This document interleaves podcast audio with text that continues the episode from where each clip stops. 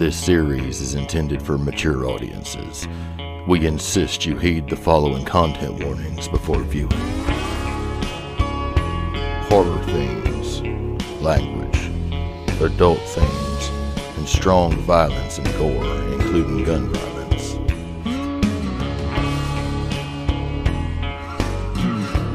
Welcome to the Weird West.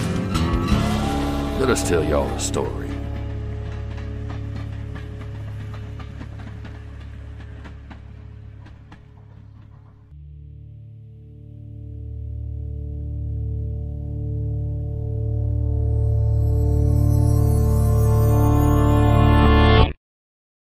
Our story begins just as the sun is reaching high noon. There's absolutely no cloud cover, and you can feel the sweat on your backs as you step off of the wagon sent to fetch all of you from town. Deputy Briggs is there to greet you, and he gives you each a nod of recognition, and then averts his gaze and nods towards Sheriff Johnson, who stands with his hands on his hips in the doorway of the homestead that you've been brought to meet him. The Burroughs home. Pretty good people. You remember them announcing their wedding a few years back, but other than that, nothing crazy, noteworthy, or filled with drama. The sheriff currently faces away from the open doorway, and he sees all of you as you're approaching, probably all in the same wagon. He chews his tobacco kind of sloppily and spits it down into the dirt at his feet. He rubs it into the ground with his boot.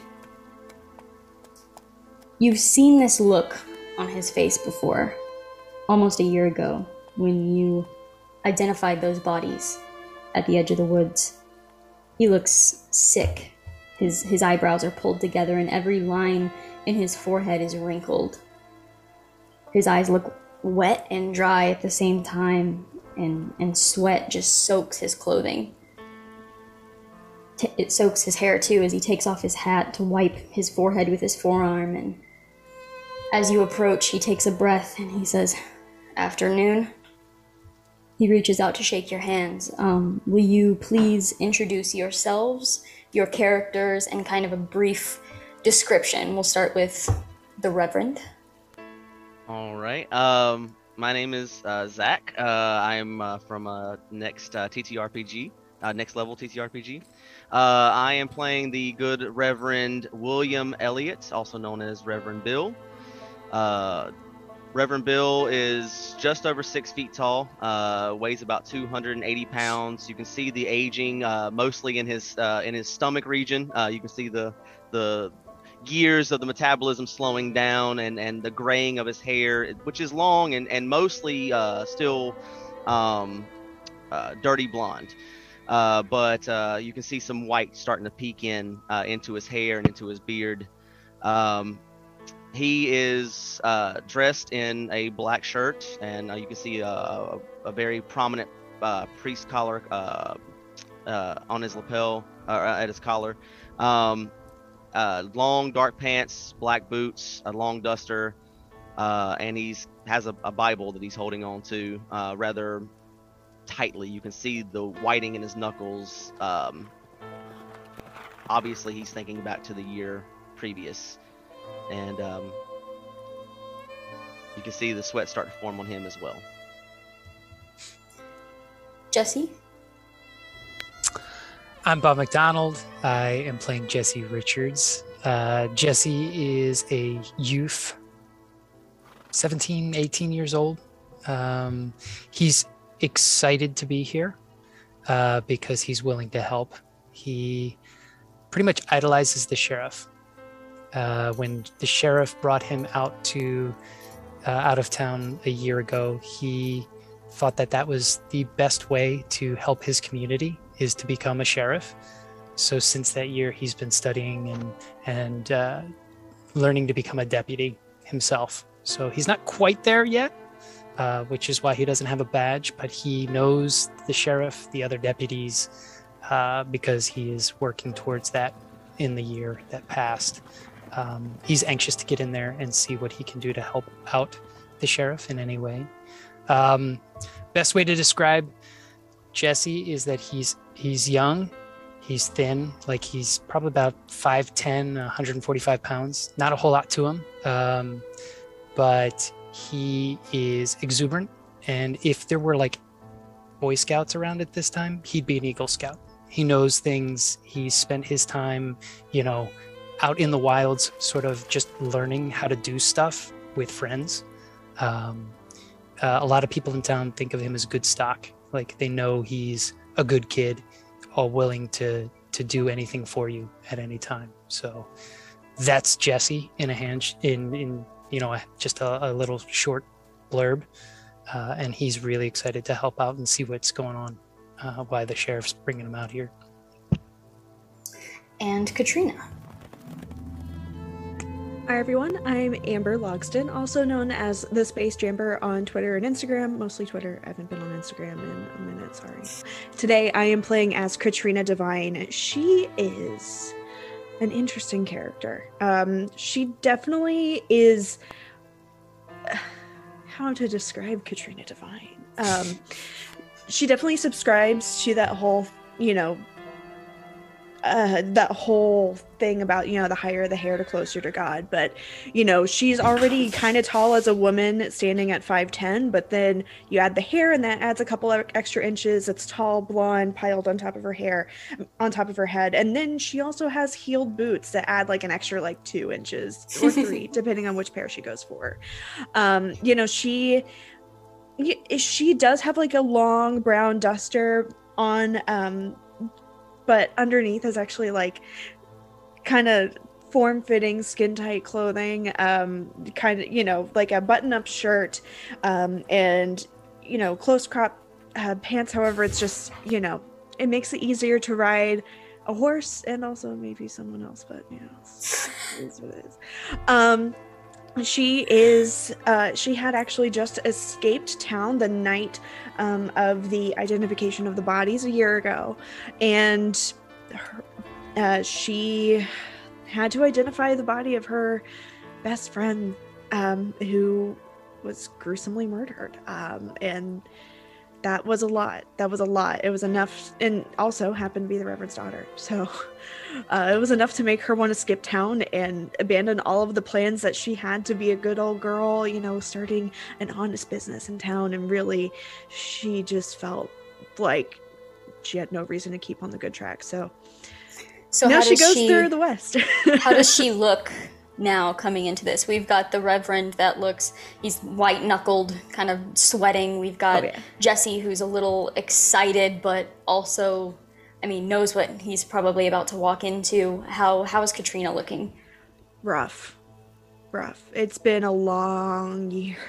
She's been through so much. She's, you know, where bags under her eyes didn't exist, now she's got like entire carts of luggage underneath here. I mean, she's, you know, her skin is a little bit more tanned, you know, because of being outside on the road so much, but it's kind of worn, you know, from being in the sun with no protection. Mm-hmm.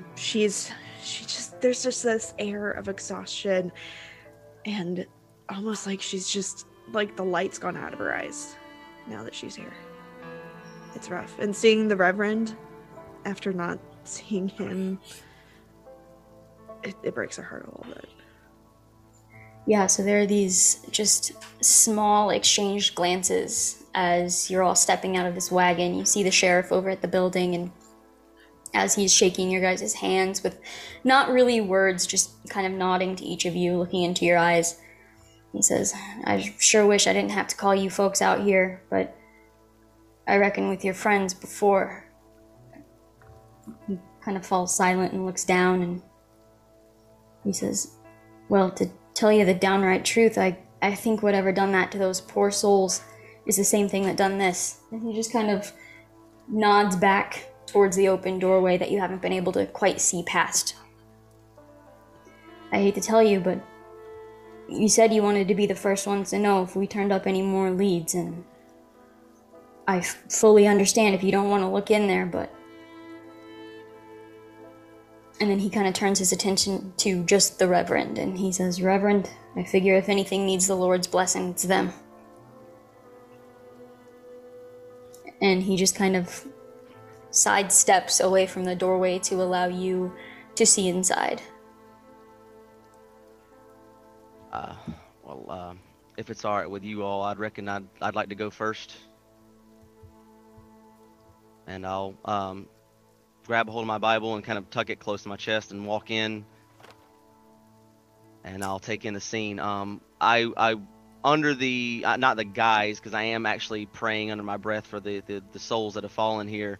But I'd like to kind of scope the room out and see if I see any kind of clues or anything in that vein. Okay. Stepping inside, your boots kind of thud against the wooden floor with each step. You just take one step, two step, and by that second step, the smell is already just far more than you think your stomach can probably handle. Just reach into my pocket and pull out a handkerchief and kind of hold it over my mouth. Yeah. That third step, you have to stop. It's just, it's too strong. And as your eyes scan the room, you take in the sound of the flies that are buzzing in the heat already, and you see the blood spattered up the side of the wall, directly across from the door. You see the dining table tipped over and kind of shoved against the wall, sort of obscuring whatever body is behind it that is responsible for the blood spatter all the way up. You see the second body is over to the left, and they are laying with their back on the floor, chest completely ripped open.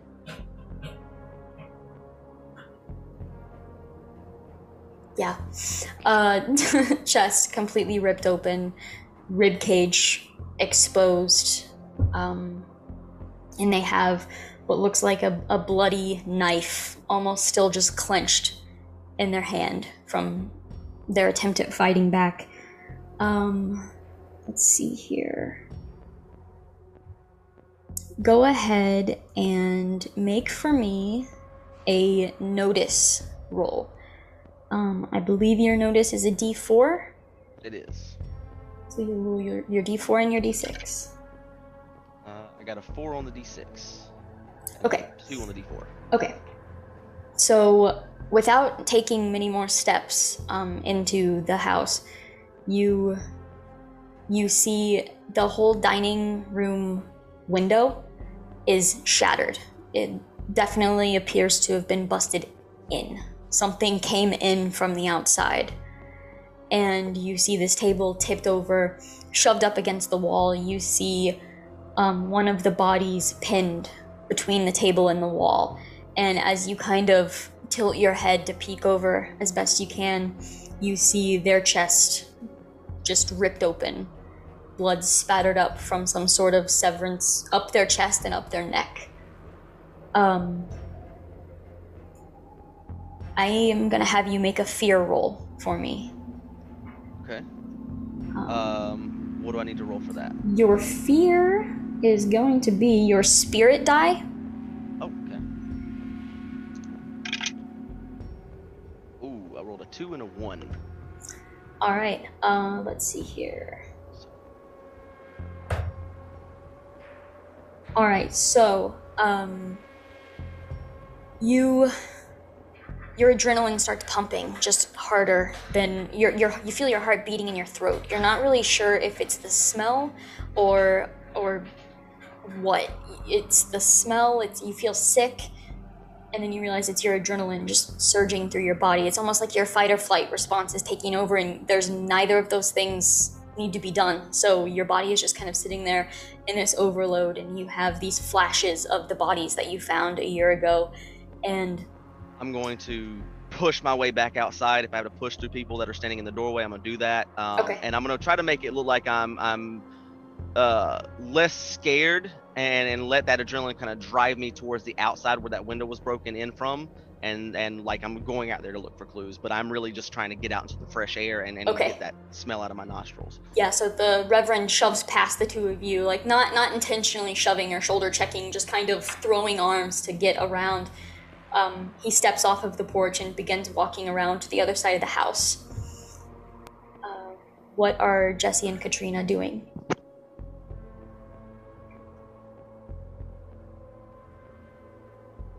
want to say that Katrina,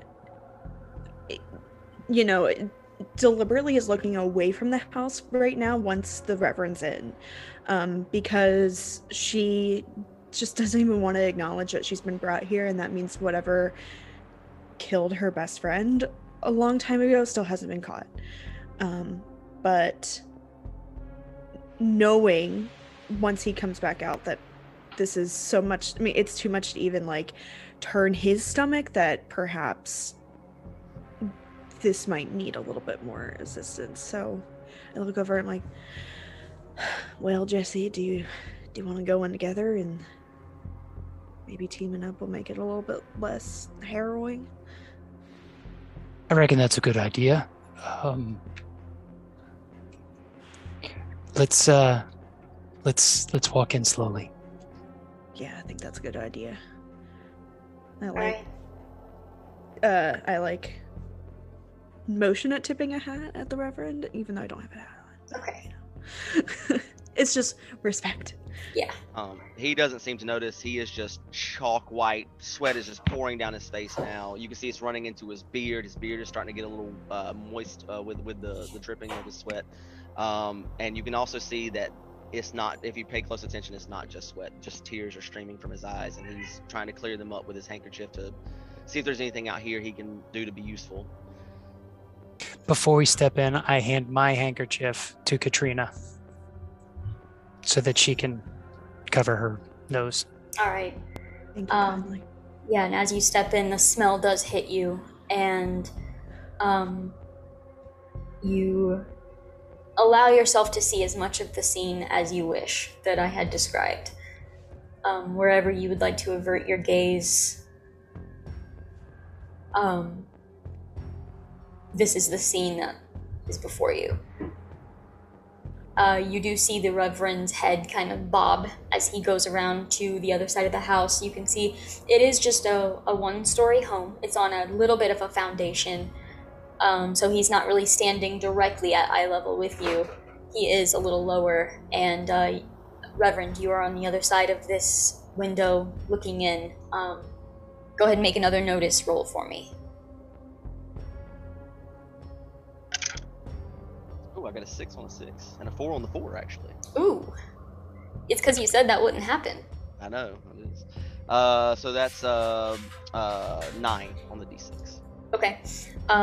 Looking at this home from the outside, you can see massive, like, almost like claw marks on the outside of this home from something sprinting towards it. It's very obvious, especially with that notice check.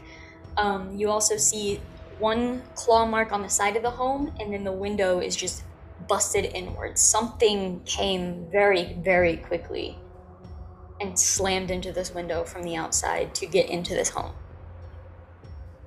Are there any trackings on the inside from...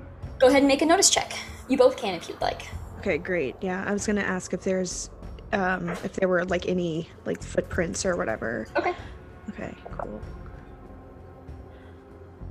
Ooh, I actually have a D8 for notice. I got a 3. I got a 2. You are too distracted by the blood spatter, and you can't really make out any other details besides that. You see the bloody knife still gripped in one of their hands, and actually at this point the sheriff steps back in behind you, holding a handkerchief up to his nose as well, and he says, Jonathan and Roger Burrow, good folks, never... and kind of looks around and sees the Reverend on the other side and kind of nods and says, never missed a Sunday at church. Roger was my son's 3rd grade teacher, and John owned that boot shop on the square. He seems to be more talking to himself than anything, and he kind of trails off a little and says, good folks. And he kind of takes a couple steps back to get away from the smell, kind of suppressing a gag in his handkerchief as he steps back. I would like to follow the sheriff and like put a hand on his shoulder and just be like, if you need to talk it out a little bit or just kind of let it go, I mean, I can listen for you if that's what you need, if you need a soft hand. He nods and his eyes look thankful for a moment, and then he kind of has this realization that he's supposed to be the one with the brave face, and he kind of stiffens up a little bit and clears his throat. He says, I do appreciate that. How are you? About as well as anyone can be, you know, it's, yeah, I think that's all I can really say, but,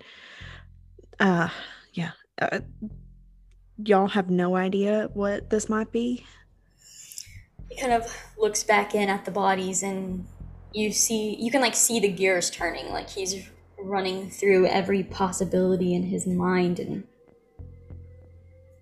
he just says, it ain't like no animal I've ever seen. And he just kind of looks at the bodies again, and then he looks over to another cart that some of the actual officers seem to have rode in on, and you see a little boy sitting on the cart, and he kind of nods over. Chester Shaw is actually the one that found him. I'm more worried about him. He was you would at least recognize him. He's a year older, but you still recognize him from around town. He is the son of kind of the local grocery. Mm-hmm. And he actually gets paid to deliver for those that want their groceries but want to pay for them to come to them. So he kind of nods over to Chester, and he's like, he was delivering the groceries this morning and saw the blood through the window. Came straight to us.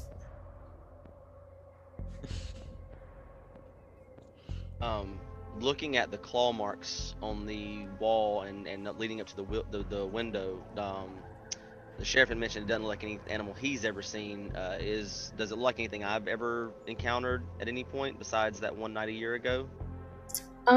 Go ahead and I'll let you make a common knowledge roll.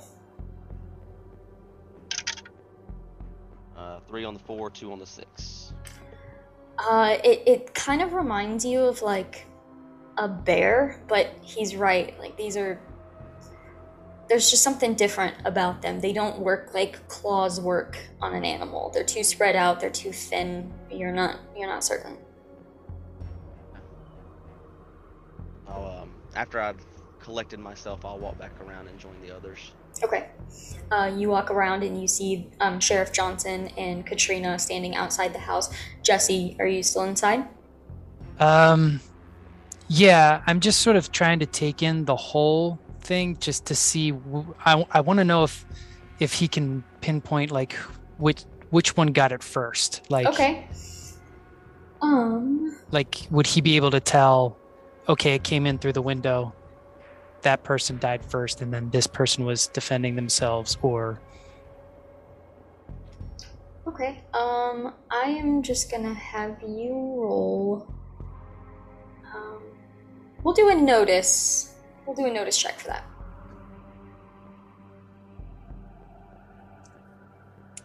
Okay. 6 on my wild die. Hey. So... and then a 3, so 9. All right, so you're just sitting here taking in this entire scene, and you just, like, slowly, almost like Sherlock Holmes style, start putting this scene together in your head, and you can see plates of food tipped over, fallen off on the floor. They were sitting here and they were having dinner together. You see some candles and some dried wax slammed down on the floor as well. You see they were probably sitting here having dinner. The knife It doesn't look like a knife you would grab to try to defend yourself. It looks like it was probably just there. Something slammed through the window, and one of them was able to grab the knife and kind of back up, and the one pinned to the table definitely got it first. Some sort of just slash, pushing off the table, shoved the table, and then went straight for the one with the knife. There, it doesn't look like... With that roll, you don't even see any signs of blood that doesn't belong to the two of them. Okay. The blood on the knife appears to be the blood of... whoever was there, yeah. Okay. With that roll, can I also tell if they left the same way they came in? I'll say with the dirt that was kind of tracked in from sprinting in here, and the crushing of the glass, it appears so, yes. Okay. So I'm gonna walk out and sort of give both the Reverend and the Sheriff and Katrina sort of the gloss over of what I just sort of was able to make out just from looking around without touching anything. That was my observation too. Looks like they came at the window real fast. Didn't need a lot of support to get through it. And there's some claw marks on the outside of the house as well. It's definitely the same thing. And he'll look at Katrina with sort of a knowing moment. Yeah, I'm sorry that this is coming back again and rearing its ugly head again. But I guess, like, we gotta solve this, at least to preserve the memories of the folks that we've lost. I can't let this happen again. No. Last time I hid. I hid behind this and Pat's Bible, and I hid behind my good intentions, and more innocent people have died. Y'all don't want to know what I've been through. I mean, what I've been up to, so I'll keep my pretty little mouth shut. But yeah. I'm glad that you've found something productive for comfort, though. I mean, you deserve it. It used to comfort. It's just a distraction. And I'm gonna tell the sheriff when they've been collected, bring them by and I'll prepare them.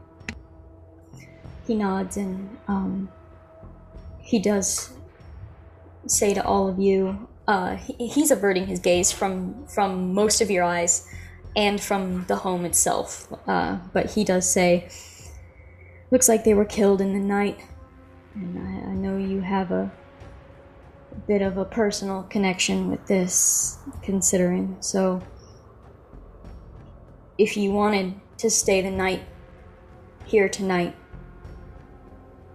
once these bodies are taken care of course, maybe there is a chance we can catch the thing that's been doing this, person or animal or otherwise.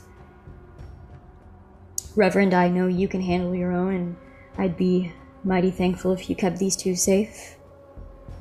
Jesse, I would put you in charge of this stakeout and in charge of the safety of Miss Katrina, assuming she would stay. Yeah, I would stay. I figure the deputy and I'll head out towards the woods. We keep an eye out there.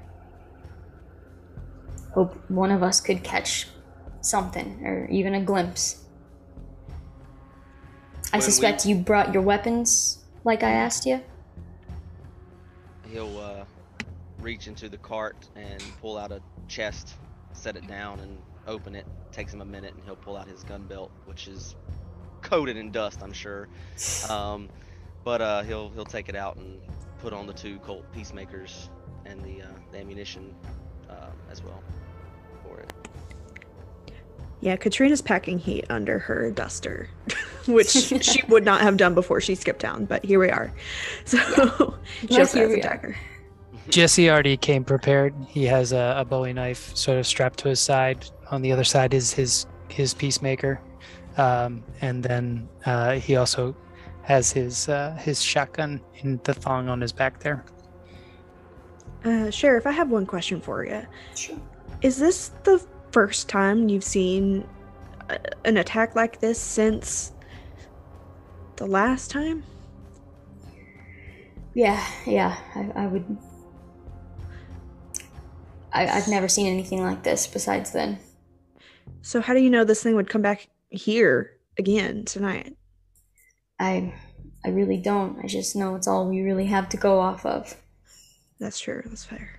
Yeah. The deputy and I will go to the woods with a few others and scout there around where we found them before. Unfortunately, I think that's all we can do. Is there anything, thinking back to a year and just last night, that would be like a coincidence between anything like the time of year, the season, something like that Jesse is sort of like contemplating right now? Okay, just go ahead and roll, we'll do smarts. Do your smarts die. Okay.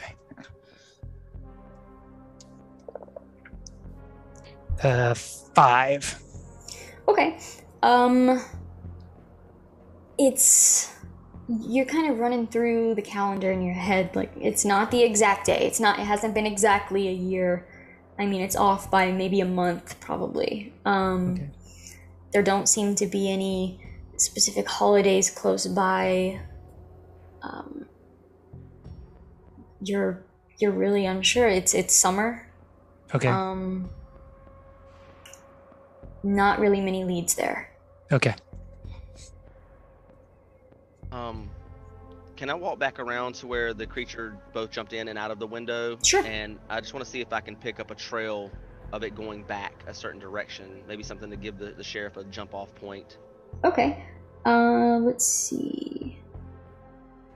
I'm trained in tracking, if that... Yeah, I was going to say, one of you have tracking. Let's go ahead and do that. 4 on the D6. 2 on the D4. Okay. You can see the heavy scratch marks from the thing sprinting towards the home, but you don't see any marks showing that it left. So it went back out the window and then just it vanished after that. No, you don't see any tracks as if it jumped out the window. Oh, okay. Ooh. Oh. I actually am very concerned for my girls that are in the town over. Just because we don't know where this thing is going to show up next. And is there a way that I could, like, get a message to them to, like, hide out and lay low? Sure. You could give that message to the sheriff and he can have a rider head out in that direction. He could even watch over them if... Maybe not the sheriff. Sheriff, but he could send someone. Okay. Okay.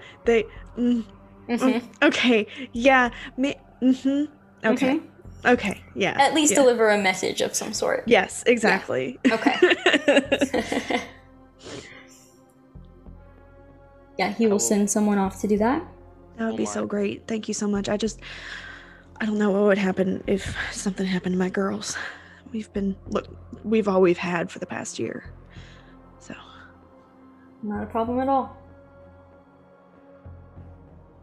Sheriff, you're going to be hard-pressed to try to find this thing. I can see where it came in. I can see where it went through the window, but I don't see where it left. And something that uncaring about tracks and what tracks they leave behind, I don't understand why all of a sudden it cared about the escape. when it didn't care about the attack initially. He kind of thinks for a moment, and you see a couple people waiting, and they kind of clear their throats, and he kind of looks and nods to them, and they begin going in to start cleaning up and begin removing the bodies. You see a cart actually be brought a little bit closer to the house, and within a few minutes they begin wrapping the bodies in sheets and carrying them out. As they do that, I start praying over them and just kind of saying the last rites as they pass by. And my least favorite part of my job, but necessary. That being said, the bodies would be cleaned up, taken away. Is there any other initial investigation or conversations you'd like to have before this scene closes? I will take out my canteen and take a sip of the water and offer it if anybody needs a sip of water based off what we just saw and the nausea and everything.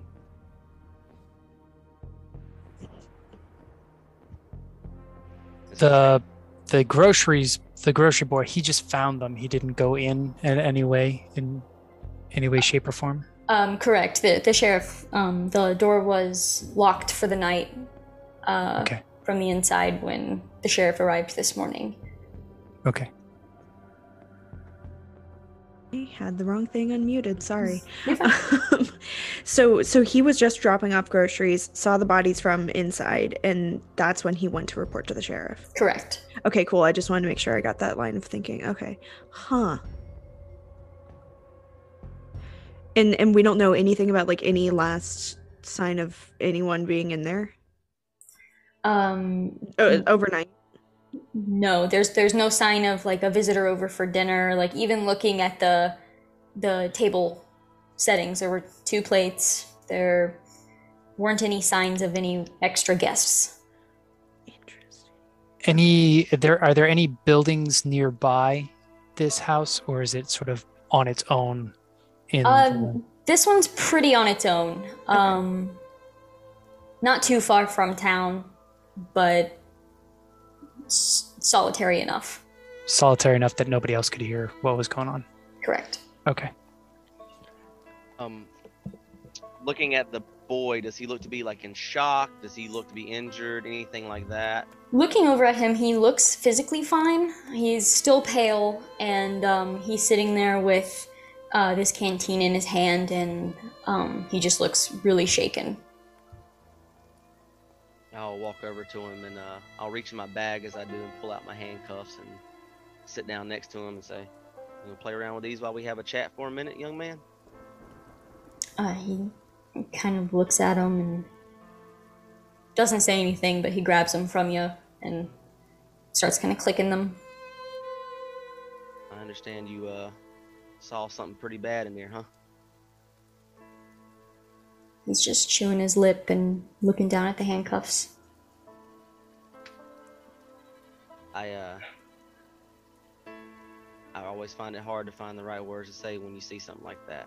And I'm sorry that you had to. And I know it's not going to be easy to talk about it, but when you're ready, if you want to come and talk to me or to the sheriff or anybody, if you saw anything, we're around. You don't have to carry that load by yourself. Why don't you hold on to those for a little while? Come find me when you're ready to talk. You can bring them back then, and we can have a word and maybe a bite to eat or something. I think I got some good crumble cake back at the chapel, if you'd like.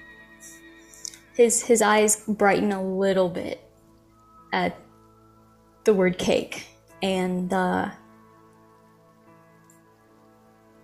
he just kind of looks up at you for a second, like he's gonna talk.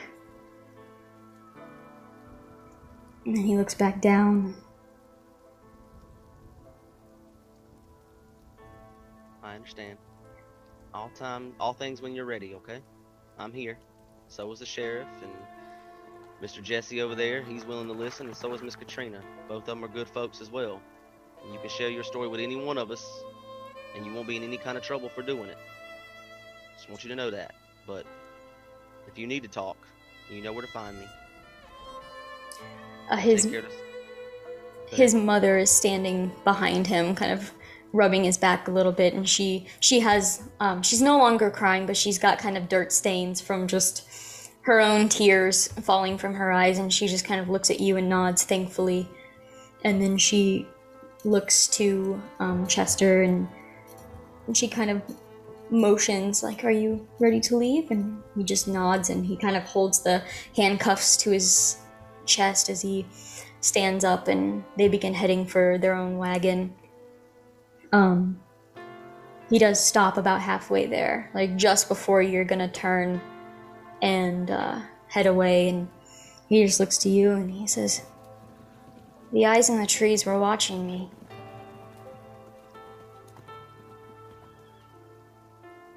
The eyes on the trees.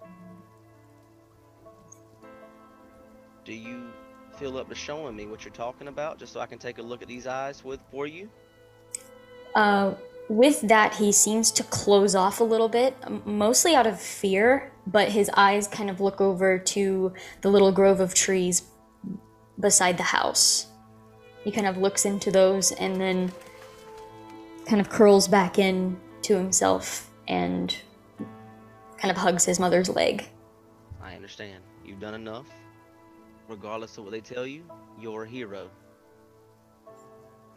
I'll see to it you get some cake. Even if you don't come by and see me, I'll bring some to you. His mother smiles again, and with more of a worried expression now, kind of glances over towards the woods and then continues walking her son towards the wagon. For that speech, you get an extra Benny. Aww. Aww, Benny. For cake, no. Benny cake always gets a Benny. Yeah. The Reverend comes over and... Or not the Reverend, I'm sorry. The Sheriff comes over and looks to all of you. He seems to be gearing up to head towards the woods from the year before. And he and a few people behind him are getting ready to saddle up. And he just... puts his hand on your shoulder, Jesse, and just kind of looks into your eyes for a moment. He says, "You'll all be in my prayers tonight.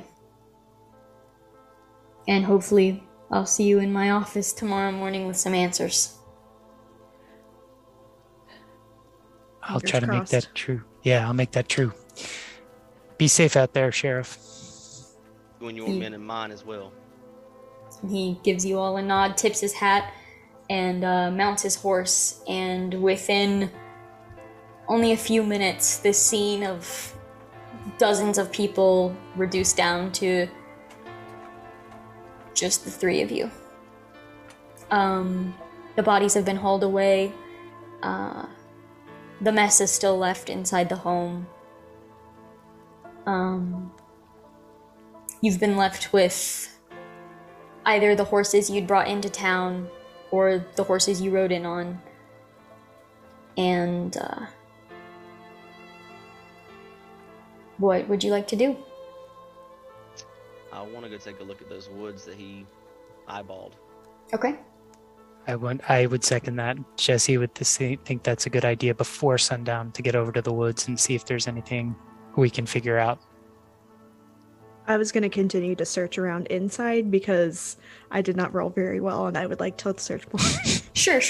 All right, so Katrina heads back into the home, and Jesse and the Reverend kind of stroll over to the woods using the safety of sunlight to search around there. I'll have all of you make notice rolls for me.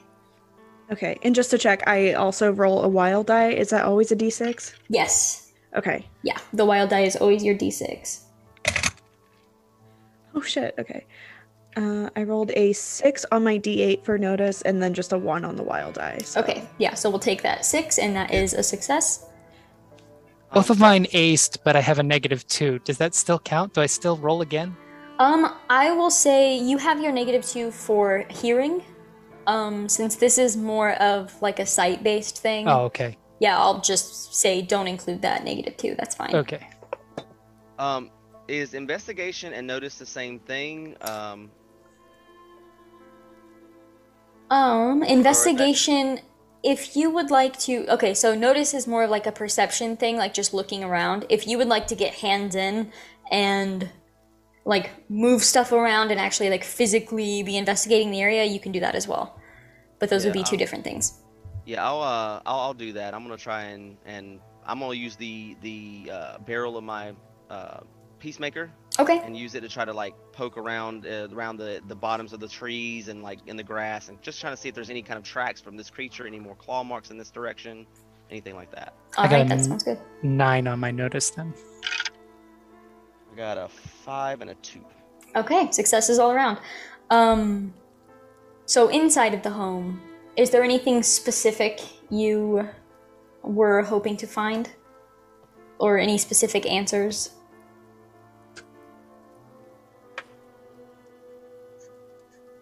I guess for me is I'm interested to see if there's like a chimney or some other alternate way of entry that maybe you know what I'm trying to say. It wasn't immediately obvious. So. Right.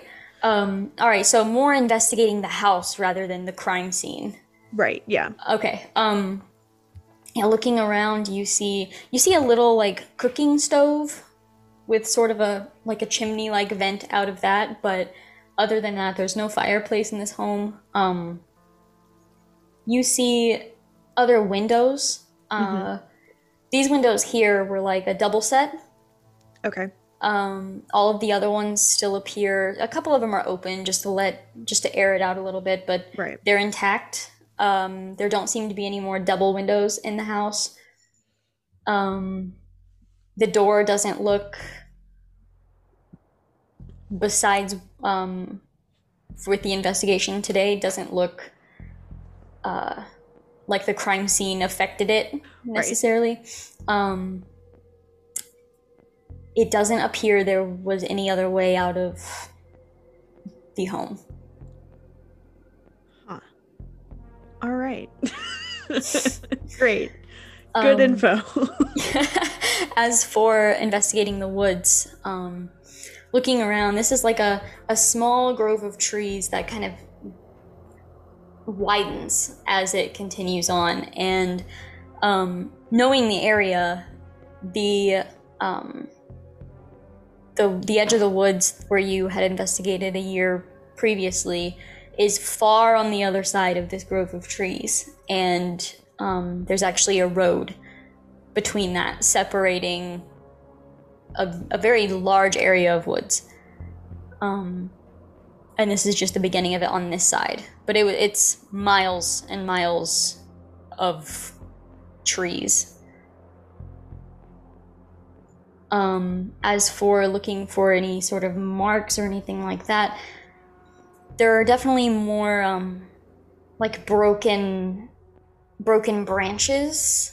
You see, with those rolls, I'll say you even see in the path that this thing seemingly took to get to the home, you see certain branches just completely snapped from either the speed or the weight of this thing as it was sprinting in this direction. You see a couple claw marks on trees as if using them to push past. You see other marks that don't really look like claws. Go ahead and do any of you have... actually, we'll do smarts. The two of you looking at the trees, go ahead and make a smarts roll. Ooh, a 6 on my wild. 10. Nice. 5s on both. Okay. So both of you looking at these trees, you see, I mean, you're no strangers to the woods necessarily. You know what it looks like when deer rub their antlers on trees. You see a lot of that. And you see a lot of that a lot higher than it should be.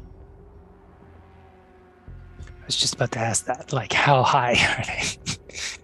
Is it possible to try to kind of create a, not necessarily template for the creature, but is there a way to, or whatever it was, is there animal, whatever, is there a way to try to maybe figure out how big this creature or this thing could have been based off of the damage that put through? The claw marks appear to be all over. It's not like a certain height or anything where the claws are placed. You've seen them scratch against the ground, scratch against certain parts of the trees. The antler marks that you're seeing, they appear to be a good few feet higher than these claw marks. We're looking at maybe 9-10 feet. Did the sheriff or the boy, in any occurrence, I don't remember, did he ask, or did he say what time he came and brought the groceries? He did not. The sheriff mentioned he came by early this morning. Okay. Okay. I think we need to find out when he showed up to bring those groceries. It could give us whether or not this creature is out after the sun comes up, or if it only comes out at night. Well, if they were eating dinner. The boy said that he saw eyes in these trees when he delivered the groceries this morning. I don't know what time that was, but it might tell us something. Yeah.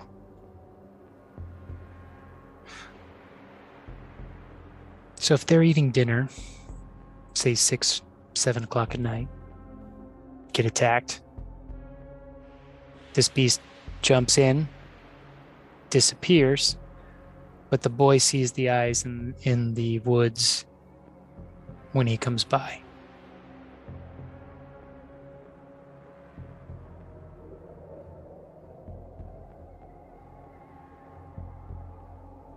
I say we keep our eyes towards these woods tonight, just in case. Yeah, I believe this is where we're going to want to put our attention. I think what we can do, since the house is already a wreck, use whatever salvageable material we can find to barricade and give us one entry point in and out that we can watch. It'll be easier to maintain a defensive position that way. Perhaps whatever window or door leads to these woods would be best. Yep. In that case, the windows that were slammed through, that would be directly facing these woods. Okay. So I will go back in and start trying to pull the table away from the wall and try to barricade the door and basically barricade any other entrance or exit points aside from that one window that we can sit and watch through. Okay.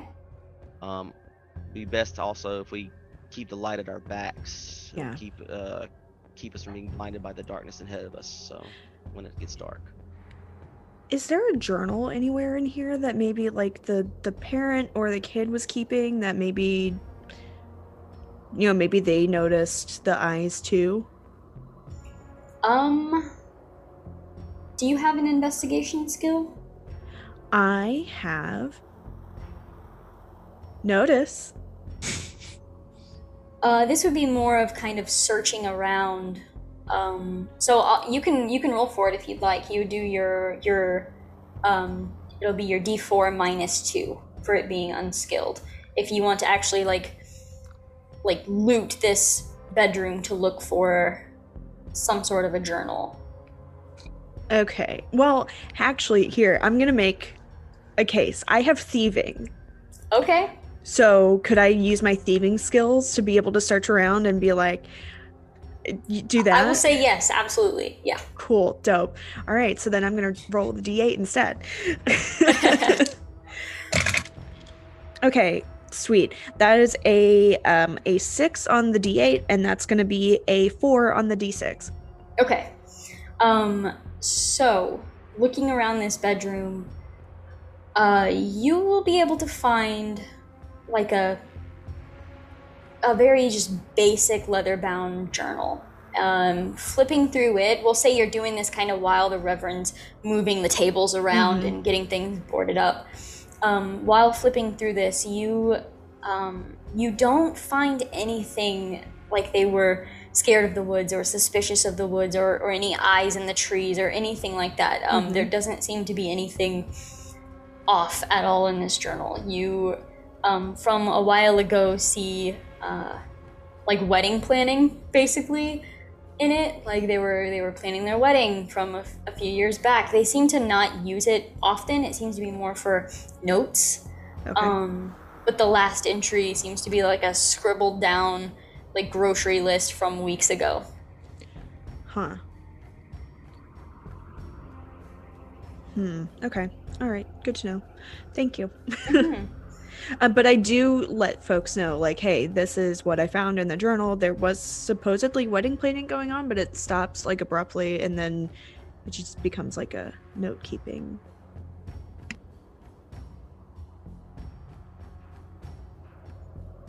We mentioned talking to Chester again. That would involve a trip back to town, unless you were wanting to do it in the morning. Are we kind of here for the night, or? Yeah, I don't want to leave the property just yet in case something does come back. But as soon as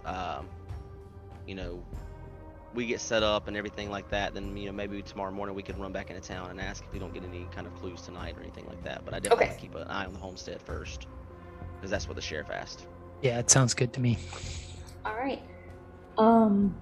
In that case, let me know everything you would like to do, either together or just personally, to prepare for this stakeout. We have all of the other entrances kind of boarded up and blocked, except for this one window. Are there any other? You mentioned light sources behind you. Are you having, like, do you have like your lanterns? Yeah, that's what I was going to look around and see if there was any sort of light sources in the house that we could put sort of in a semicircle around us in that one sitting room. Sure. Behind us, so it kind of backlights us, but so it doesn't block or obscure our vision of the darkness outside. Yeah, you'd find a few lanterns or some candles, plenty of light sources in this home. So easy enough. I also have 20 yards of rope. Could I set like a rope trap of some sort? Like one of those that, like, you step in the trap and it it shoots up and dangles you by your ankle, like very comedic. Snare trap. Yeah. Yeah, like a snare. Yeah, sure. That's the word. I would probably have knowledge of making those from my time out in the wilderness, like with my friends and stuff. I could definitely help you out with that and sort of get it going. Yeah, where would you like to place it? I can just give the rope to you if you want to do it. Yeah. I think I would like to place it. I would like to go back to the edge of the woods where we saw sort of the trail of it coming out of, mm-hmm. and place it somewhere around in there so that if we hear it, we could then go and investigate a little bit more.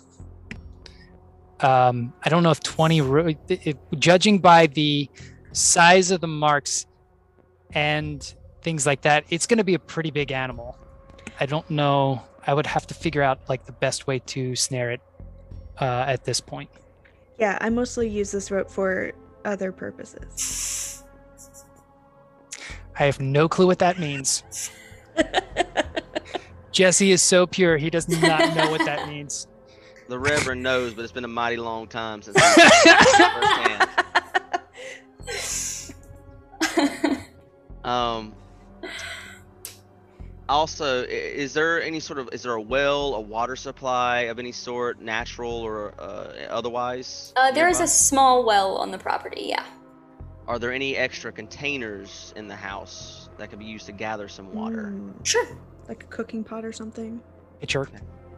Yeah, there'd be a couple water pails probably, some cooking pots. Wash basin. Okay. I am going to gather some water while he's Jesse's setting up that snare as well, and I would like to take some time and bless the water. Okay. Just in case. Sure. Is there anything I need to roll for that, or? No. Okay, cool. I'll say you're taking the time. It's not a. Yeah.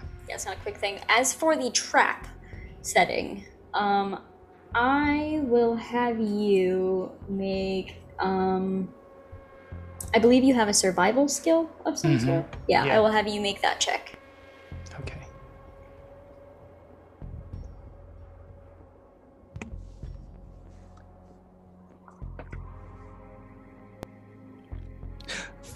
Four on my D4. Let's see if... Another four? Let's go. Hell yeah. Get a third one. No, a three. So, 11. Okay.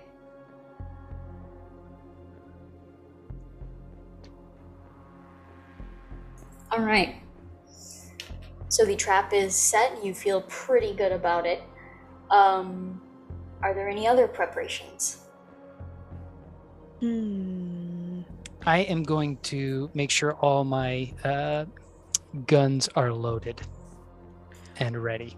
Yeah, realizing I made this character for more interpersonal things than actually combat, so we love that. That's got a wide variety of characters. It's all gonna be great. that can be just as useful in time. So. Yeah. I would like to do, as Jesse does, that kind of sparks the gunslinger memory in me, and I'm going to sit down. I haven't taken these apart in a while, so I'm going to take them apart, clean them, make sure they're not malfunctioning, and that kind of thing, too. Perfect. I probably lend him my gun oil and stuff, because I am so meticulous about my stuff that I am like, I did this morning, here you go, take some time. yeah. All right, so as you're sitting here finishing up, cleaning up your guns, loading your guns, kind of just sitting and waiting with that just knot in your stomach, the sun begins to disappear behind the trees. It gets darker. The lanterns are lit. The candles are lit. This whole sitting area glows with this just orange glow from the firelight. Behind you, are you sitting or standing as you're looking out this window? I was gonna take a chair and sit sort of by the window, not like, so if they're looking in, I would be looking sort of across.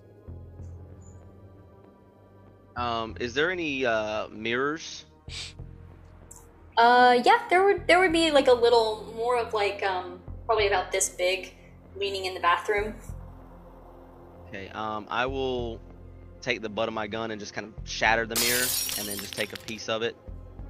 And just so I can stand on the other side of the window where he's not and just kind of hold the mirror up and watch it. Okay, gotcha. I was going to be standing kind of like catty corner to the window. Okay. So like leaned back, like, you know, foot propped against the wall kind of thing. But where I could look out of the window, but not... It would be harder to spot me coming. Does that make sense? Yes. Okay, cool. All right, so none of you are being seen if something were to look into this window. Yeah, right. I'm definitely trying to hide for sure. Gotcha. But still keep an eye out as well. Okay. I'm going to have everybody make a stealth check. Oh, I love that for me. I don't love that for me. Hold on. 3 on 1d6, 6 on the not wild die. Okay. So your 6 would... That one still explodes? Is it a d6? Yes, 2 of them. Then yeah, that one will explode. You can add to that one. Oh, so that's a 7. And a 3. I got 2 explosions so far on my d4. 9. Nice. Yeah, I got a 2 on my D4, but a 4 on my wild die, so. 4 on your wild die. Are you unskilled in stealth? I have a 4 in it. Okay, gotcha. So, yeah. So I mean, I have a D4 in it. Okay, gotcha. So that is a pass for everyone. As you all stand here with the sun going down, quieting your breathing, and just waiting. You can hear your heartbeats in your ears as the unknown just begins making your imagination just go wild with what this could be, what you might see. I'll have all of you make a notice check.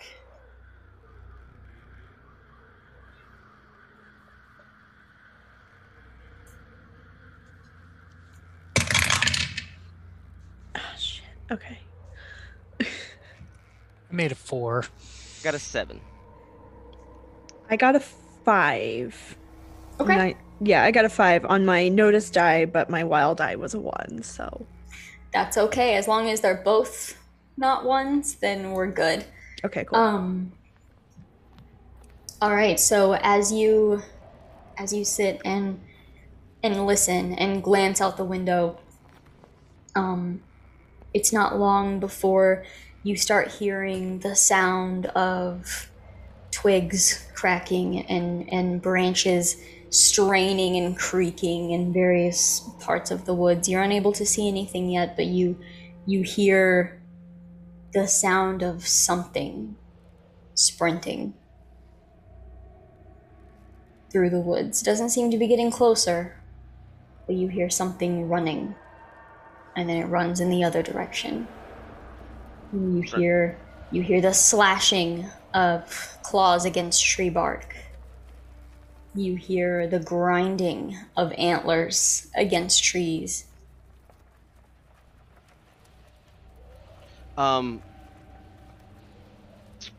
Is it running? You said the sound's going away from us, or it doesn't seem to be. It doesn't seem to be doing either. It's not moving away, and it's not coming closer.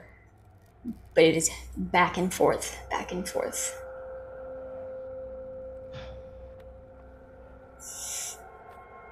Sorry, I figured out what this is. Amber knows, but but Katrina doesn't.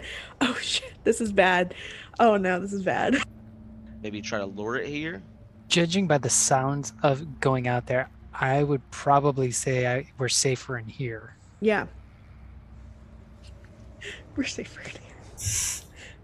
I'm trying not to metagame, but Is there any is there like an ice box or some sort of cooler type situation? Is there anything like that where they've got to keep like cold storage items? There would be one, but it would be like right out on the porch. Oh. Well, when they cleaned up, did they leave back any traces of the blood, anything like that on one of the pieces of wood? Yeah, they didn't do so much cleaning up as they did just picking up the bodies and any pieces. Body removal. Yeah, pieces left behind. They didn't clean the wood or anything. The bloodstains are very much still there. I want to try and take the shovel that I have and pry one of those floorboards up that's got the blood on it. Okay. And I'm going to try and throw it out the window into those woods to try to maybe see if it can pick up that scent or anything like that. Okay, go ahead and make, we'll do a strength. All right, well, are you kind of aiming for a certain spot, or are you just trying to chuck it like as far as you can from the house? I want it to be sort of within viewing distance, but not like right on top of us. Okay, like I'll say make an agility check. Okay. So it's less about trying to get it farther and... Pretty good at those. Oops. That is an 8 on the D8 and a 5 on my D6. Okay. So a 9. All right. Yeah, so you pry this up without much issue. It takes you a couple tries. Chuck it into the woods. You hear the piece of wood clatter down. And as that piece of wood slams into the woods around you, the sprinting footsteps stop, and the woods fall silent. I just ready my pistols just in case, and I sit back.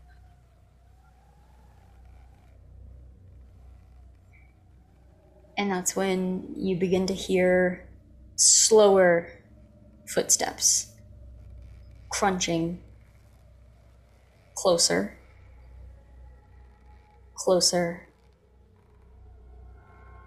Closer, you hear the sound of one of the antlers scrape against the side of a tree as you watch these long legs step down, followed by these long, thin arms with claws that kind of slam down into the ground as it's coming closer to inspect this piece of wood. You see like a skeletal, almost like deer-like skull with antlers coming up off of it, scraping into the trees. I need all three of you to make a fear check, which is going to be your spirit die. Okay. A 6 and a 2. Where did my D8? Oh, there it is. 8. 4 and a 3. Sorry, 4 on my wild die. Okay. Okay. So I passed this. I got a 2 on my spirit die, but a 5 on my wild die. I have guts. I could re-roll that, but I'm... Your 5 is a success, so you don't have to re-roll if... Okay. Yeah. Okay, cool. I'm not gonna. What was yours, Jesse? I had a 4 on my wild die. Okay, so that's a success. Reverend? 8 total. 8. All right. So all of you feel this almost humidity kind of sweep through, but it's not humidity. It's fear trying to just grip the inside of your soul. And as it pushes through, all of you are able to kind of swallow it down and not be immediately affected by this thing. But you see... it's hunched over and it's looking at this wood and it kind of moves its head down and you hear this as if it's kind of sniffing this thing. It's got fur and long claws and just a skeletal head, long, and as it looks up, its completely empty eyes look towards this house and it's looking in, and it seems to only be able to see the flickering of the light on the inside, and it takes a step closer and another step closer. What are you doing? Do we want to kill this thing? I think we do. I sure don't want it to get closer. You pretty good on that rifle? No, I take my Colt Dragoon and I like cock it and like get it ready. I'm like, let's go, bitch. Seeing this gun suddenly materialize in Katrina's hands, the Reverend takes a step and kind of gives her kind of a side glare, knowing glance, and then just a nod of resolution. Jesse wants to, looking at the anatomy of this animal that we don't know what it is, does Jesse know where he would shoot it? Make a survival check.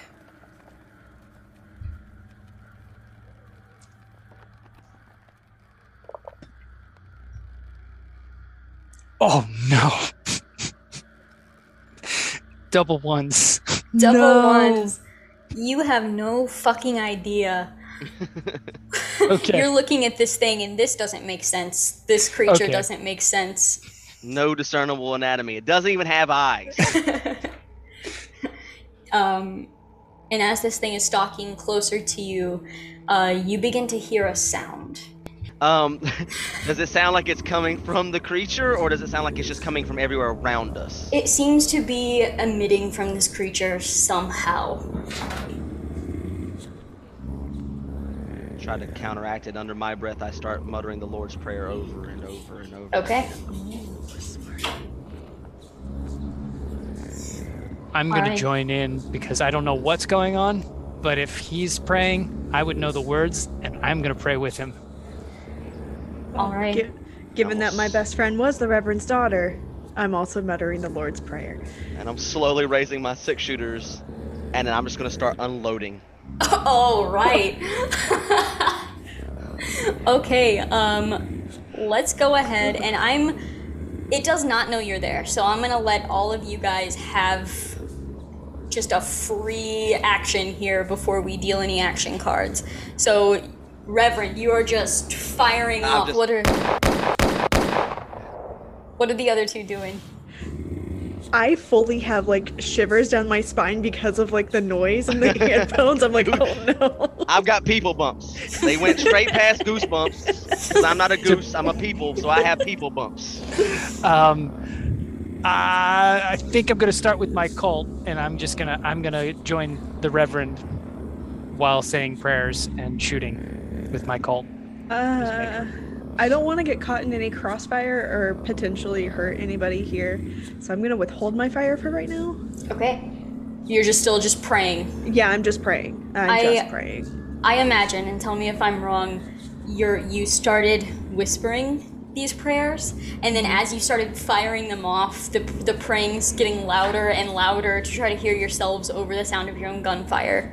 And over the sound of this drowning, this noise that is coming off this creature. Like, I'm trying to drown that out. Like, it seems to be coming from it, but also is being, like, placed in your heads. And there's just this unsettling, you just turn and show yourselves and just start firing. The two of you shooting, I'm just going to have you roll a shooting roll for me. So that's our shooting plus the wild die? Correct.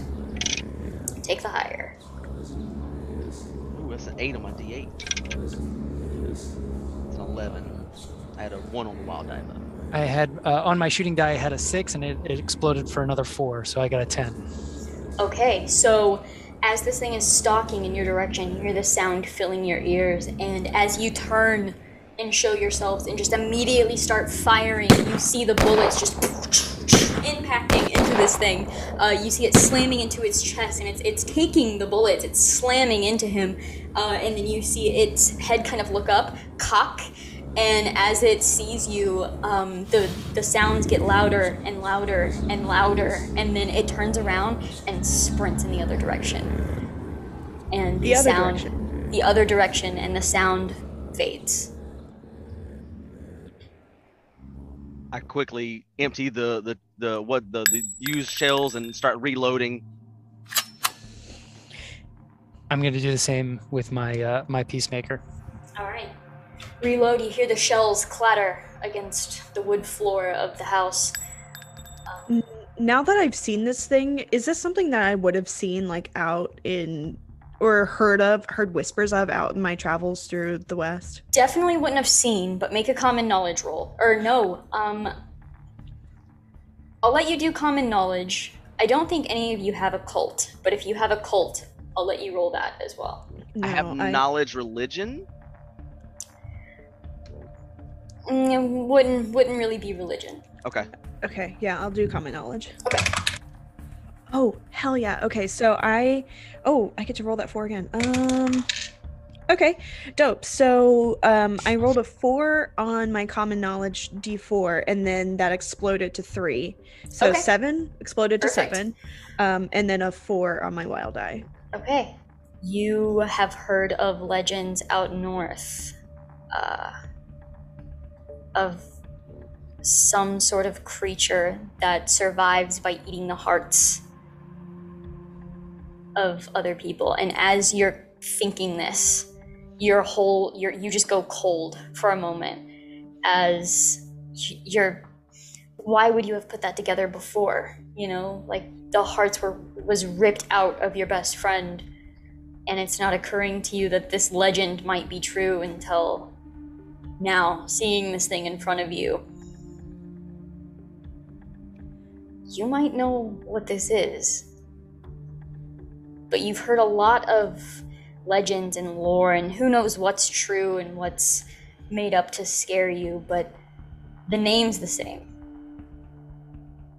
You're pretty sure this thing is a Wendigo. Yep. Reverend, not knowing any of that, looks out and says, "Revelation is upon us. Demons walk the earth."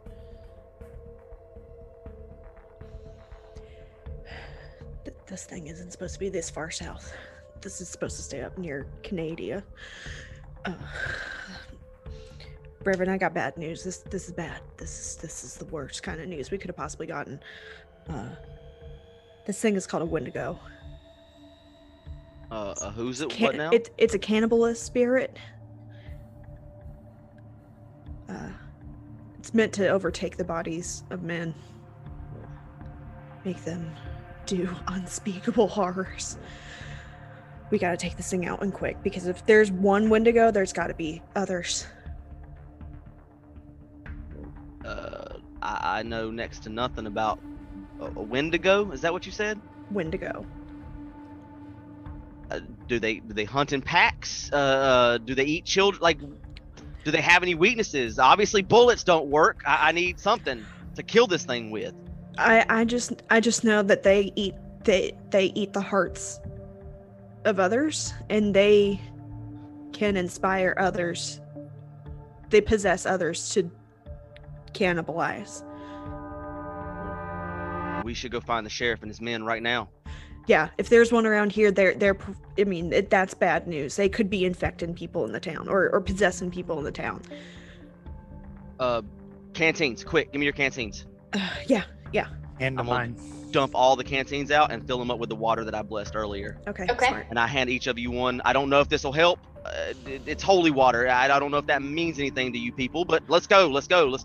And I'll start running outside to jump on whatever horse I rode in on. Can I dump, put some of my bullets in the holy water just to see if I can, get those blessed a little bit too? Okay. Yeah, sure. Do that. Stop. See that? Yeah, let's do that. Start dumping all my bullets into what's left of the holy water I wasn't able to use, and start shaking it around. Mm-hmm. I'm willing to try anything for this Wendigo or whatever. Let's do what we need to do. Yeah. All right. So you soak your bullets in some holy water, reload your guns, pack up, and you head out to your horses. Hop on. You start.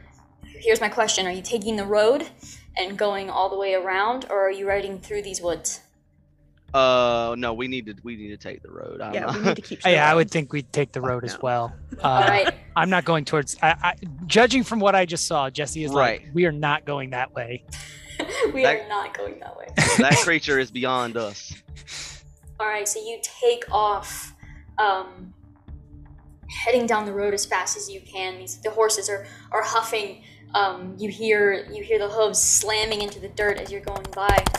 It takes a good few minutes. The horses are exhausted as you make it around and start heading up the street, or heading up the road towards pretty close to the location where you had all met up a year ago. And you kind of have these just horrible flashes in your mind when you blink of the scene that you pulled up on before and the people that you found dead here.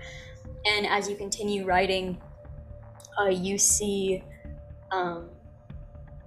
coming up pretty quickly as you've gained speed, getting closer to the area, you see something laying across the road, unmoving. Oh, I'll pull the reins of my horse. Yeah, pull back, the horse skids. Dust kind of flies up. I hold up to when I see him pull up. I'll hop off my horse. Quick draw my 2 6-shooters and approach cautiously. I do have danger sense as an edge as well. I don't know how that plays into anything, but I do have that. So I take out my Colt and at least lay cover on him. Are you still on your horse? Yeah, I'm on my horse, but as he hops off and pulls out his guns, I pull out my gun to cover him as he's walking toward it. Same, absolutely same. All right. The horses are huffing and breathing heavily and kind of shaking their heads as you're standing there. Reverend, you begin walking closer. It doesn't take you long to see what is laying in the road, and you see a horse laying down, chest ripped open, blood spattered out onto the dirt. This is the deputy's horse. And looking around, any sign of the deputy's body or anything? As you're looking around, you see the blood spatter that came from the horse. You see it streaked out in a different direction. And not far from here, you see the deputy who had tried to crawl away from this scene. One leg ripped off, nowhere in sight. You see him flipped over, chest sprawled open, eyes wide in terror. Keep your eyes peeled. The deputy's dead, and so is his horse. And I'm gonna holster one of my guns, but not both of them. And with my dominant, oh, actually I'm ambidextrous. So with my right hand, though, I'm gonna start kind of patting over the body, see if there's anything left. Did the creature take anything off him besides the body parts? Is there anything of use that we could potentially use going forward that the deputy maybe have left behind? Searching his body, there's nothing that seems out of place on him that you wouldn't find on a deputy. His gun is still there as well, not even drawn. I'll take that and kind of pocket it, and okay, just in case for later, and any extra ammunition he's got as well. Sure. Other than that, he seemed to have some sort of whistle clutched in his hand with blood all over it. And I'll take that as well, and I'll take my handkerchief out and kind of like wrap it up. That seems to be probably more of a personal item that we recognize by the sheriff if we run into him. Speaking of, is the sheriff visible anywhere? Anybody else besides just this one deputy and his horse? Make a notice check. Oh, that was cocked. 4 on the D4, 1 on the D6. 6 for a total of 6. Okay. As you're looking around, you're in very, very, very dark atmosphere right now. You don't have lanterns. You rode quick. You didn't bring lanterns. We didn't grab light. I thought about that just a second ago. You have the moonlight above you, so you're making out these scenes the closer that you are to them. You're able to see each other as long as you stay in this sort of open road. As you glance off to try to look around, you do see a boot kind of sticking out of the shadows off on the ditch. Actually, can I go back to my common knowledge roll? Would I know how to kill this thing? Off of my knowledge roll? You would just know of the legend. It doesn't really say how to kill one. You would know that up north there was this man named Jack Fiddler who has slain like 14 Wendigos in his time, and there's a huge story there, but it doesn't really say how. Okay. Yeah, just because I know doesn't mean this character knows. So I just wanted to be clear before I rattled off information I don't have. So. Right. Yeah, you would not know how to kill a Wendigo. Okay. Is there anything distinguishing about the boot that would lead me to believe it is the sheriff's boot? That is, or does it look like it matches the one on the one good leg of the deputy here? It could. It could match the leg. It's a little dark. It's kind of far. Okay. There's another boot in the distance. It could be the deputy's, or it could be the sheriff's. What do you think? Do you think we should ride back to town or continue?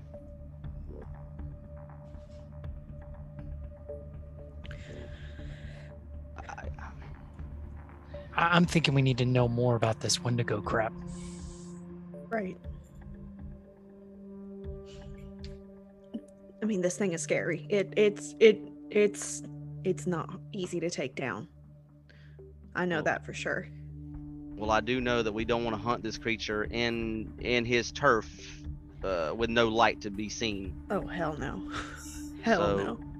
I think we should head back to town and call a town meeting at the chapel and see if anybody knows anything about Wendigos. If nothing else, get them all to hole up for the night. Make sure everybody's safe.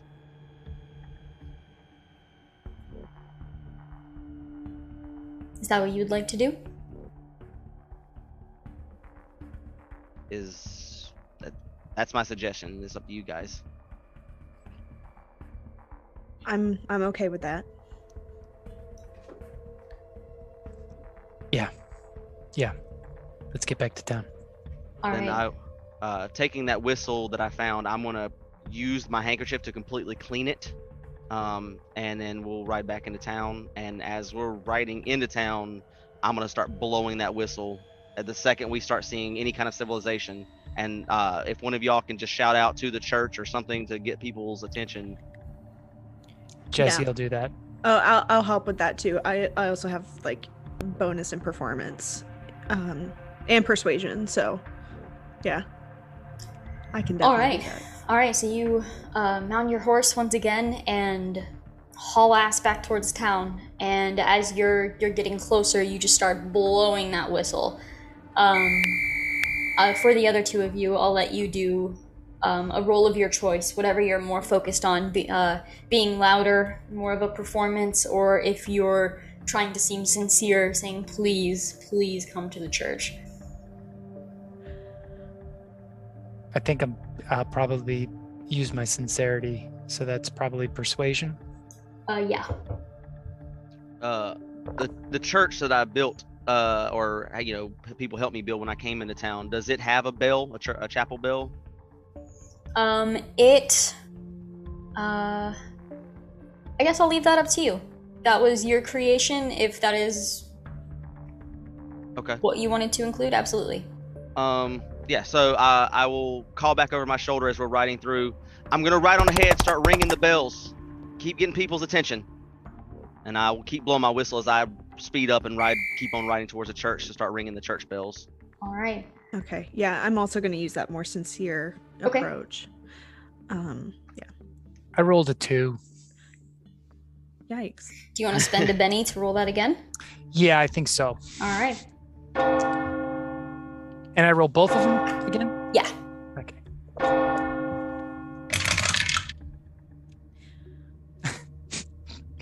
I got the same. Oh no. Okay. All right. So I rolled a 4 on. Well, okay. I rolled a 4 on my persuasion die, but I exploded on my wild die, so that's a 9, and then plus 1, so 10. I have a plus 1. Okay. All right, so yeah, neither of you are worried about getting anyone's attention. The whistle is doing that, and the church bells are doing that. You're just, as they're coming out and looking for answers, you've got the sincerity in your face. Please get to the church. Get to the church. And within probably a half an hour time span or so, you've got the majority of this town in the church, tired in their sleeping clothes.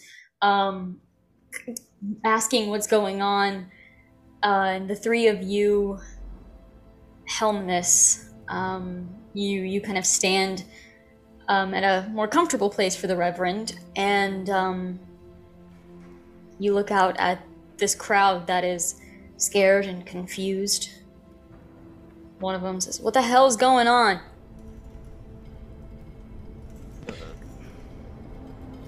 May I, Reverend? Absolutely. You know more about this than I do. Thank you. I do not stand at the pulpit or on the pulpit itself, just because I do not feel like that's my place and I do not want to touch it.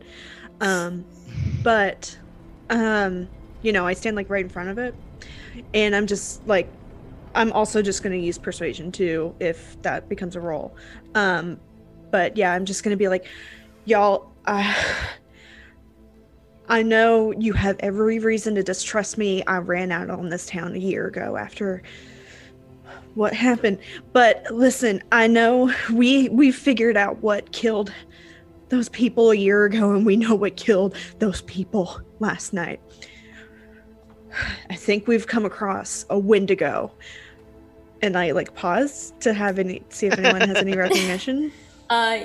You see some people seem to not recognize the word whatsoever, and the people that do kind of chuckle and exchange some glances to each other, sort of like a, are you kidding me? Hear me out. I know this sounds like complete and utter bullshit. And you know what? If you had come to me a week ago and told me this, yeah, but I mean, seeing the way that the hearts were clawed out of these people, seeing the utter ice cold stare of this thing coming towards us in the cabin, I am completely 100% convinced that this is Wendigo. It's not supposed to be this far south. They're not supposed to be this far south, I know, but I'm scared for all of y'all. This place has been my home. You're kind of interrupted at this point, and someone says, "This true, Reverend?" Miss Katrina speaks truth, and with every word. The young Mr. Jesse and I, we witnessed the same creature tonight. We unloaded at least 18 shots into it with our very own firearms, and it didn't so much as hiccup. It turned and ran the other way. And I tell you, I'm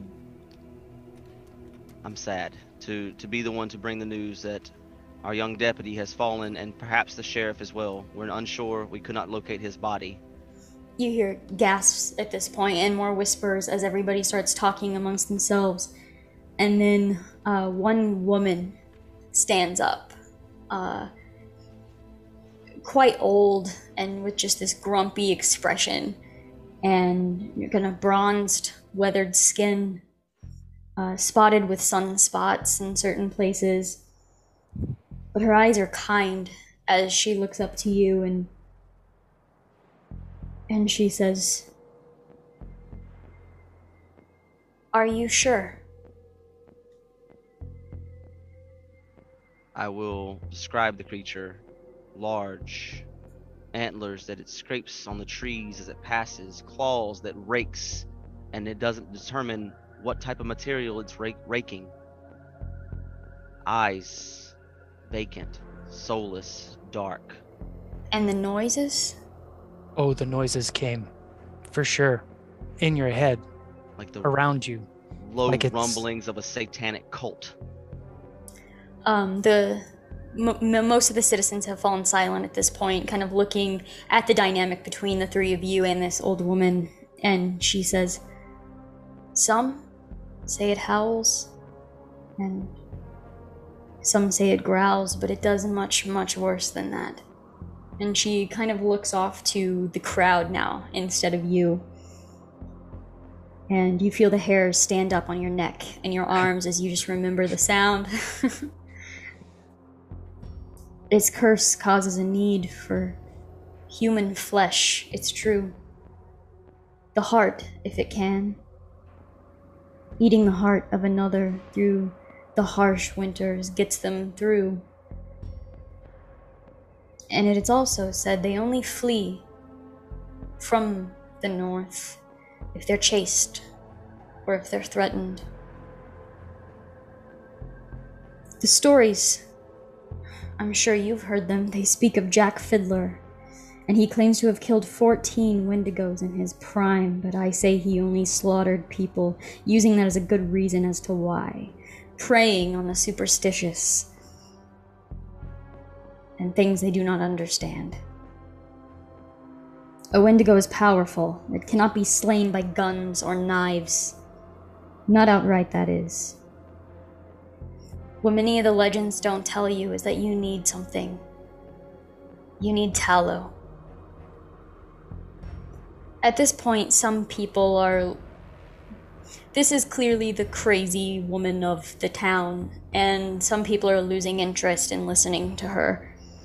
So she turns back. Excuse me, ma'am. Seeing that, there is a lady present speaking, and she is sharing relevant information that may save your life. Perhaps you listen to what she has to say and heed her words. She knows more about this than I, and I'm sure any of you. And I'll step back. I apologize, ma'am. I'm sleepy eyes in the audience. Yeah, everybody falls silent again, and almost afraid to speak now after you spoke up against them. "A Wendigo can only be killed once it is weakened.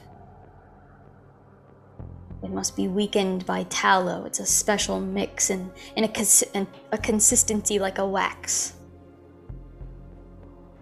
It must be kept hot, and it must be poured down its throat.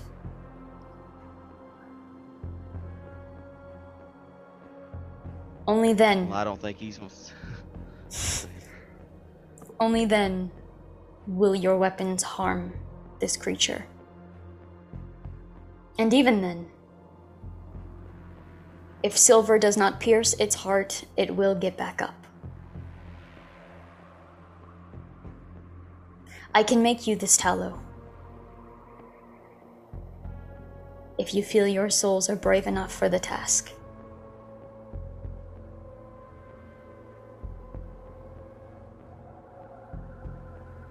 I'll go after the creature. I'll join you. Heard that. You hear a voice in the doorway say, "Forth!" And you look over and you see the sheriff, completely covered in blood on one side of his body. His arm looks like it had been scratched down and mostly mangled. He's got it kind of tied up in a bit of a sling, and he's missing one ear entirely. And as he looks out at all of you, the crowd looks back and they gasp, and panic begins to ensue as they're realizing these aren't just stories. These aren't just stories that you're telling them. And people begin to get up, and they begin to rush, and they all kind of push past the sheriff. They begin going back to their homes. Make a persuasion check. Or intimidation, I guess. Is there that in this game? Yeah, there is intimidation. I'm going to stick with persuasion. I'm trained in that, and it's going to be more like a, less like a growly hold and more like a pleading. Okay. Like, stay with us. Can I use my persuasion, I mean, my intimidation to help him? Sure. What do you... Y'all shut the fuck up! Like, nice. Just, all right, yeah, go ahead. You know, we've got the angel and the devil here. Absolutely. Go ahead and make your rolls. Again, a side eye out of the priest. The corner of his eye, he just kind of glances over and tips his hat at you with a sort of a judgmental smile. Not like you're gonna burn in hell judgmental smile, but just sort of a tisk tisk young lady kind of naughty. I'm a different girl than you've been new. Oh wait, no. Okay. I got a 6 on my intimidation die. I got a 4 and a 2 on my 2d6s. All right, so a 4 is what you would need to pass. So,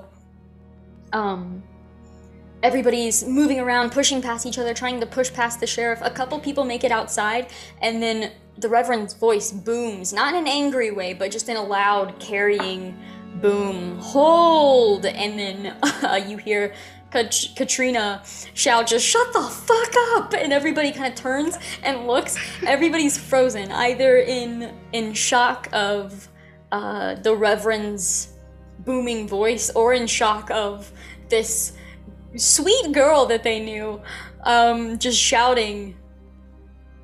And they turn and they look at the rest of you. It falls silent enough that you hear the sheriff's blood drip on the wood of the floor, just 3 little drips before he looks to this woman and he says, "Can you have it ready by tomorrow night?" And she nods to him, and there's this moment of just absolute silence before she begins shuffling and heading towards the door to leave and begin preparing this for you. Everybody else is just standing there, afraid to move.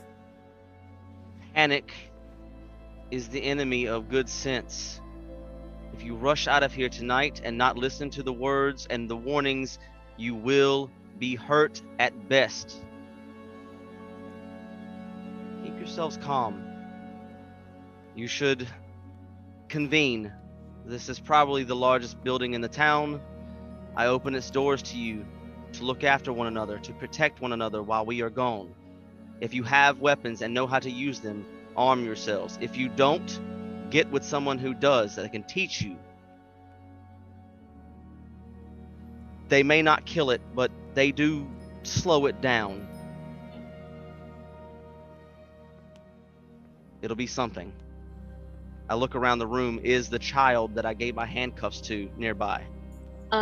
Yes. Him and his mother are kind of over in one of the corners, and he looks scared all over again, and she's just kind of got her arms around him. I'm gonna go, leave the room for just a second, go back into my personal domicile and just cut a piece of that crumble cake I'd mentioned, and walk over to him. I believe I made you a promise. and your words were accurate and true. You saw what you saw. But I need those handcuffs now. If you'll trade me, and I'll hold out the piece of cake. As you hold out the cake, the mother for a moment is like, we'll have to go home, and then the boy just pulls the handcuffs out of from tucked under his shirt, like hiding, and she just kind of looks at him like, I told you to put those away 7 times. He holds them out to you, and he takes the cake, and his hands are kind of shaking a little bit as he takes it, and he sits down. And now there is a whole half of a cake in my quarters back there, and it's all yours. You go rest up. These people are going to help protect you. He looks up at his mom, and she just nods at him, and he gets up and starts. I'll hand her the key to the living quarters. Make sure he gets some rest. Thank you. And she takes it, and good luck. I'm gonna look her in the eye. Do you know how to use a weapon? No. I mean, I have a knife. Keep it to yourself. Make sure it's nearby. I look around the room. Does anybody around look like they're arming up or already armed or no? Oh, absolutely. You see people, guns had strapped over from the... You guys didn't come in a calm manner. You came in, you flew in, blowing the whistle, shouting, everybody get... You've probably got blood on your hands, like... Shit was going down, and they could see that. A few of them do have their weapons, if not, like, their belt on them, they have them in their hands, and you see them making sure they're loaded, and a few people you see going out in groups to go grab weapons from their homes. I grab the biggest, most able-bodied man, woman, or whatever there that looks like they could hold their own with a weapon, and I'll grab them by the collar, bring them over to where the woman and child are. You are to stay with them at all times. You will protect them. And I send him that way with them. All right, yeah, they nobody is questioning you at this point in time. All right, so with that, you have the majority of town, the people that didn't come in for the meeting are collected and brought into this church. Weapons are brought in, everyone is inside of this church, and once the doors close, the sheriff, having wrapped up his arm a little bit better, is now an arm down. He cannot use that arm, but he's got his gun holstered on his right side, ready to go. And after a couple of hours, this woman has a vial of tallow ready for each of you. Can I spend 2 bennies to ensure that someone in our party and somebody in the church have silver weapons? I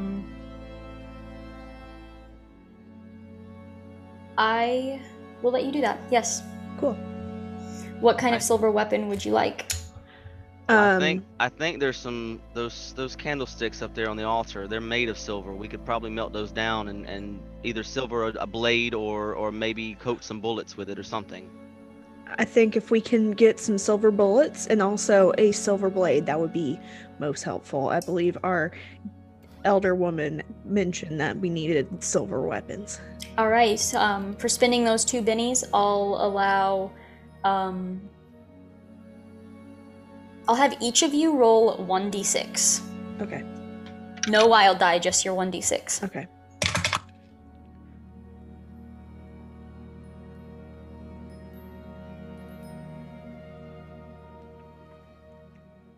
What do we? Oh, 5. Okay, so that is 4. How many silver bullets you acquire. Oh, dope! Good rolls. And between those, I'll let you choose if you give any of those to the people inside the church. The people in the church are going to have a blade if you do not give any of those bullets to them.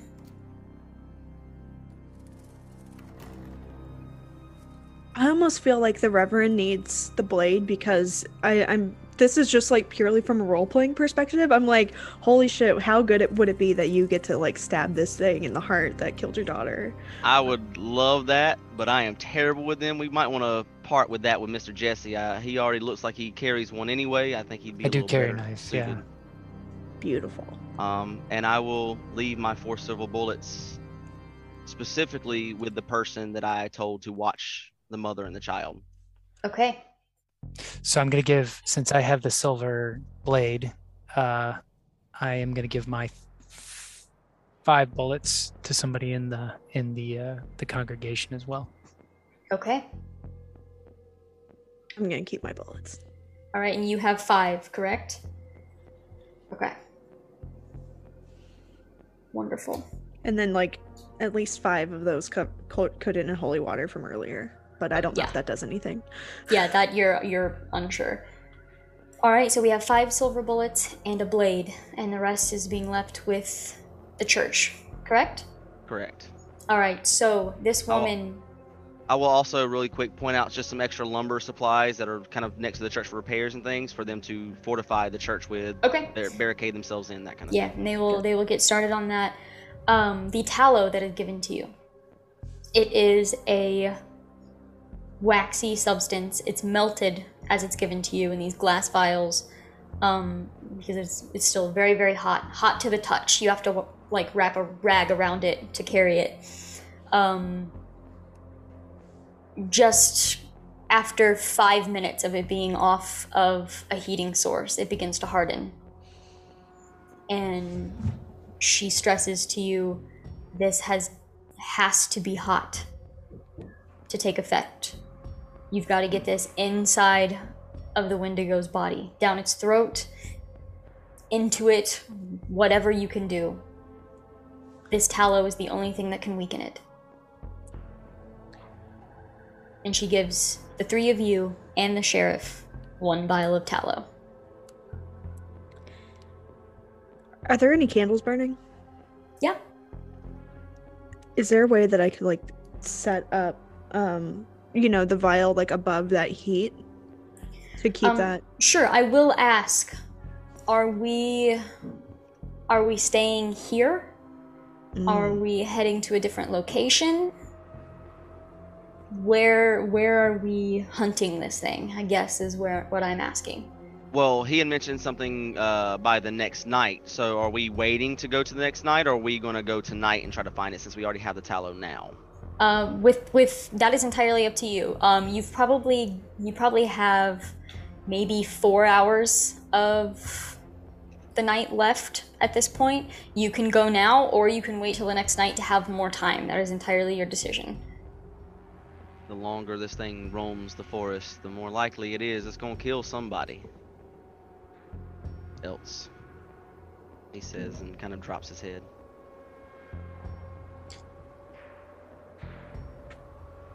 I feel like we should go now. Sooner the better. Sheriff, can you ride? He kind of looks down at his arm. He says, "Don't you worry about me." Looking at the wound, does it look like it's infected? Does it look like it's still bleeding through? Anything I can notice with a healing check or anything like that that might be a prolonged problem?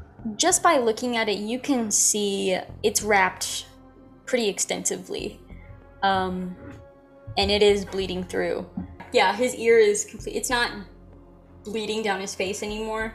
It's just scat. There's no ear there anymore, for sure. But it doesn't appear to be like he's gonna bleed out from it or anything. I'll pull out the deputy's gun. I managed to recover this from our deputy. I don't know if you perhaps want it back. He reaches out and he grabs onto it. And he pushes the chamber to the side to see all 6 bullets are left. I'll just shake my head as he's checking to see if it's loaded. Puts it back and kind of tucks it in his belt. Let's go kill this fucking thing. That's the most beautiful thing you've said all day. Well, it's not the words I would use, but yeah, let's do that. Let's do that. Alright, so you guys mount your horses. Where are you heading? We should ask the sheriff where he encountered his. Yeah. Yeah.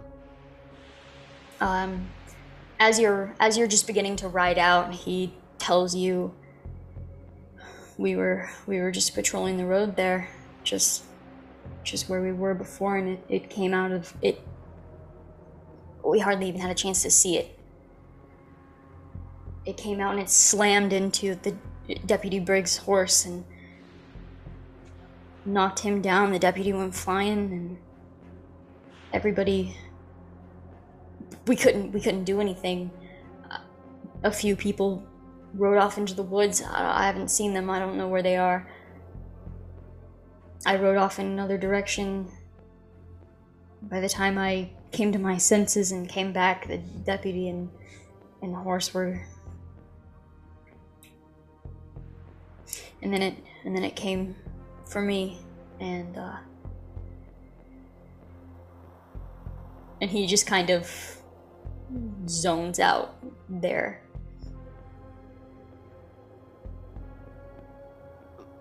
Listening to him talk, does he seem like himself? Even if he's traumatized, does he still seem like the sheriff, or is there anything that seems off or different about him? I'll say make a spirit check.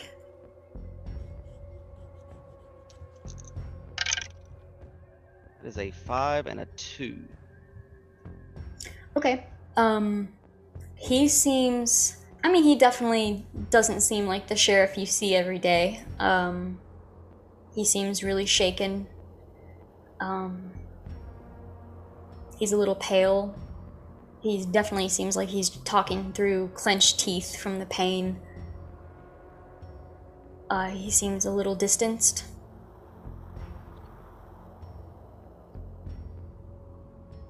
Hey, Sheriff, I got a question. You feeling hungry at all? He kind of looks down for a moment, looks up to you, and says, "How could you be thinking of food at a time like this?" Fear makes the stomach feel like a pit. Yeah, I guess you ain't wrong. Did lose my breakfast this morning. Understandable. Just wanted to make sure. If you want to go wrestle a kid for it, there's some crumble cake in my living quarters, but you're going to have to wrestle him for it because I told him it was his.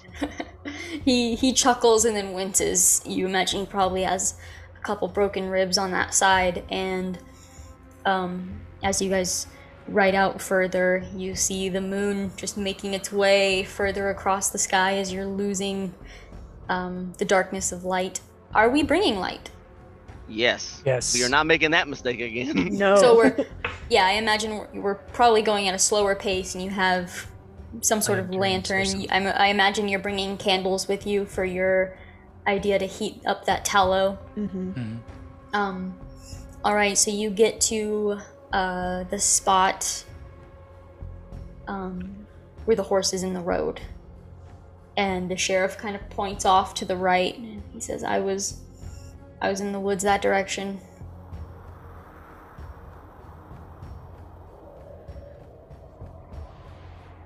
What do we want to do?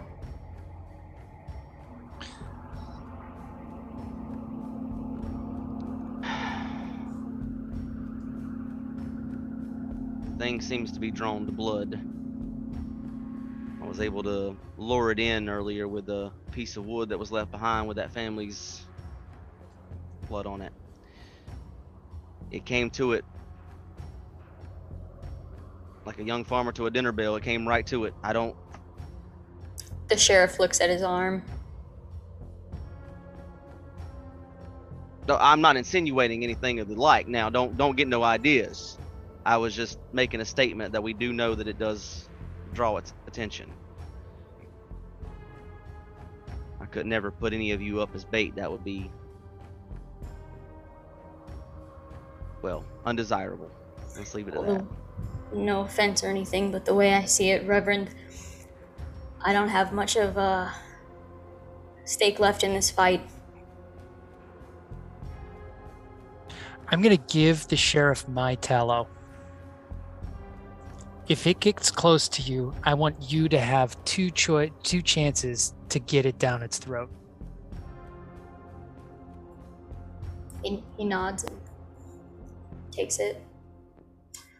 Let's see. He is going to trade that tallow for his 3 silver bullets that he has.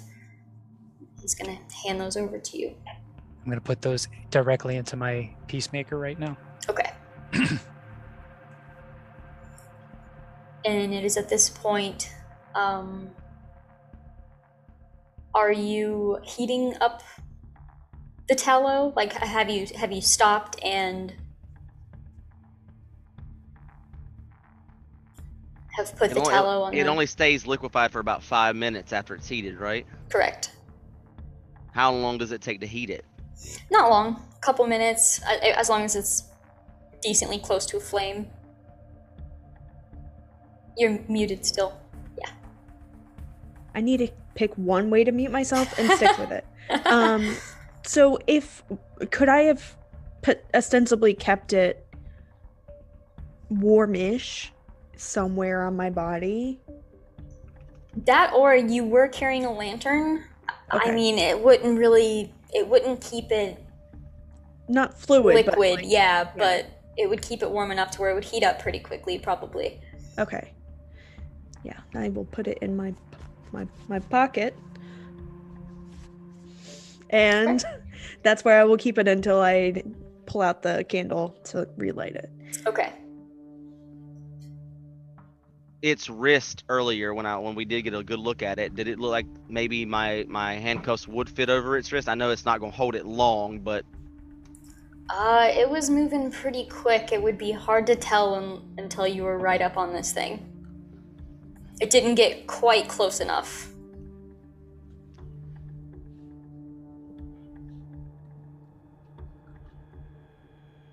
Well,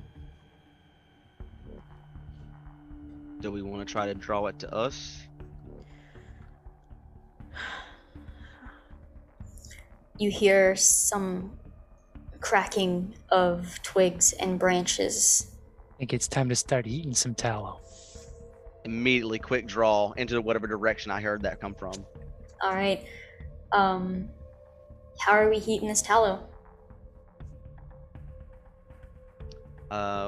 We could hold them in the lantern, can't we? Yeah. Hold the vials over the lantern. Yeah. So I don't have a lantern on me, so I will hand mine off to Miss Katrina, because I know she has one. So I'll hand it to her. Just slowly, still keeping my guns trained everywhere I heard the sound, or at least one of them, while I gather it and hand it to her. Yeah, I'll like. And then I'll go back and keep. All right, as you're beginning to heat up this tallow, you hear this sprinting rush past. It seems to actually rush past behind you.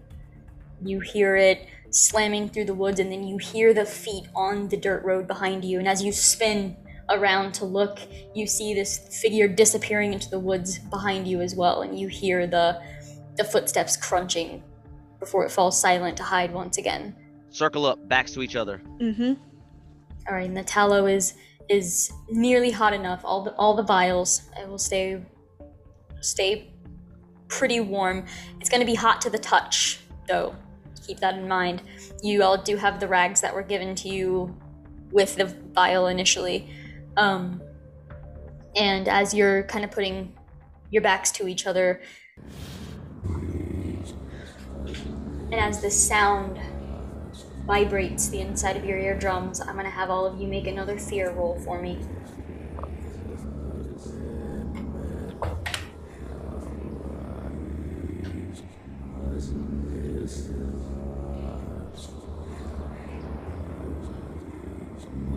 I think I'm spending a Benny on this one. So I got a 3 and a 1. I'm spending another Benny. All right.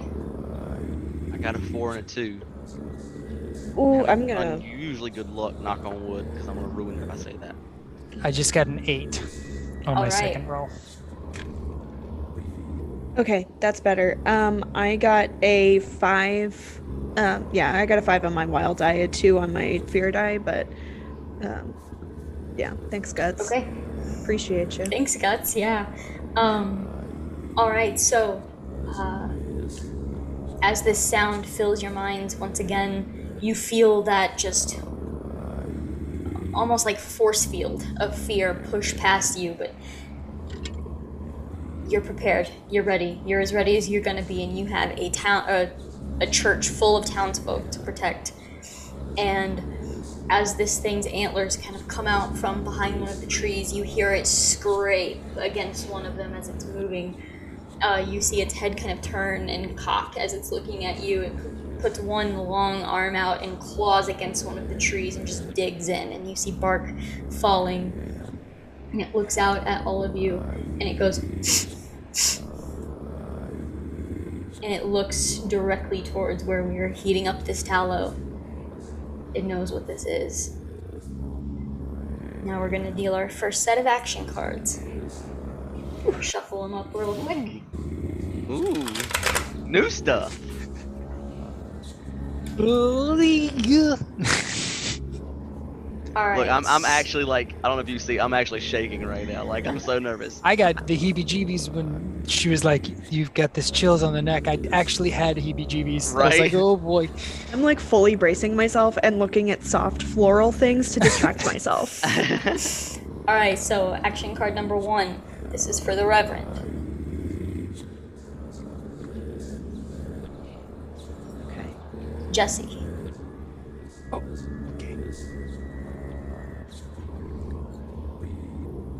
Katrina. Okay. Is there a certain time we have to spend a Benny? You can just tell me before we get started. Okay. The Wendigo is gonna spend a Benny. Can I spend 2 Bennies, 1 for Katrina and 1 for Jesse to get them a redraw? Oh. Wait. Angel. I still have 2 Bennies left too. If you would like to do that, I will let you. I will do that. Oh my gosh. Here's the Wendigo's, not much better. Put him over here. Maybe. Oh no.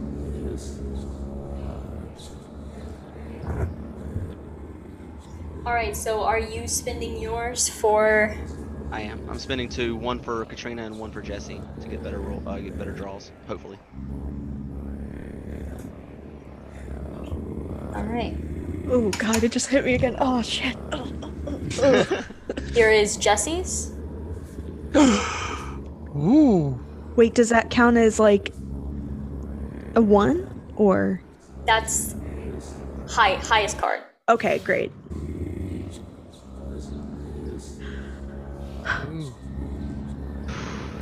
All right, I'll take it. All right, that's better shape than we were. Yeah. Benny's well spent. I'll take it. So, that being said, I believe Jesse is up first. He does not have the tallow yet, right? He does not have, he's not...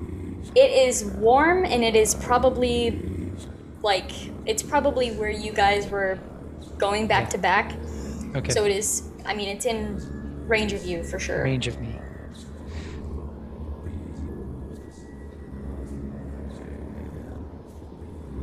But it's not opened its mouth or anything like that. We'd have to provoke it. Correct, and it is still off the road, behind a tree, looking out at you. It appears to be moving in your direction. Okay, I'm gonna shout at it and get its attention, and then fire my Colt at it once. All right, go ahead and make your shooting roll.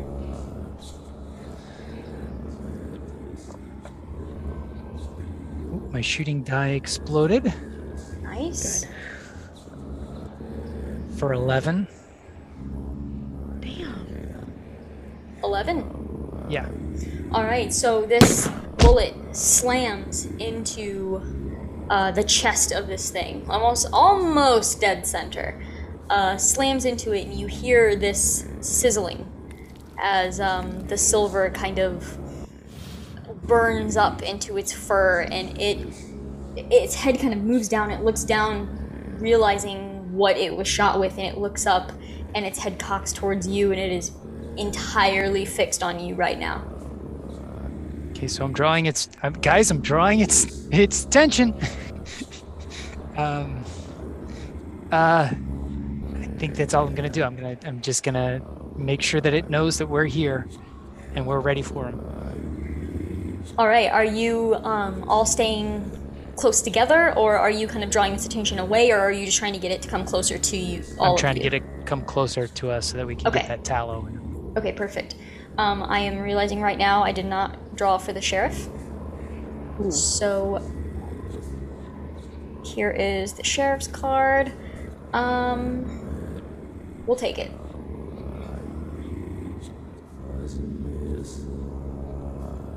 He's not feeling too hot, you know? No.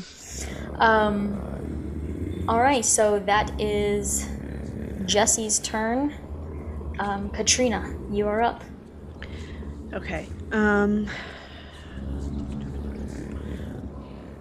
Yeah, I'm just gonna shoot one of these silver bullets toward its... I almost called it a noodle. I'm sorry. Toward its head. All right, perfect. So... I'm gonna shoot it in its douche canoe. It calls a face. Alright, so in Deadlands, if you're making a called shot, like if you're just trying to hit it, that's one thing. If you're making a called shot, you'll have a -2 penalty. Can I just use a bunny to auto hit? I'll let you use a bunny to roll without the penalty. Okay, yeah, that works. Alright. Yeah. Like you said, I only have 4, so I'm gonna fucking use them. Yeah, so, alright, so I will do that. So, I just roll damage? You're gonna roll, your shooting. Okay, shooting. Which is your d6 with your wild die as well. Okay, great. Okay, great, I made it. Okay, great, so that's a 4. Perfect, yes. All right, so slams into its head. You see a part of the skull impacted, and it actually cracks, like, up the side of its head. The bullet flies out the other direction, and you actually hear it slam into a tree and just impact. The silver itself makes the skull steam kind of up out of the hole, and it shakes its head, and you hear this screeching coming from it. And its focus moves now from Jesse to Katrina. All right.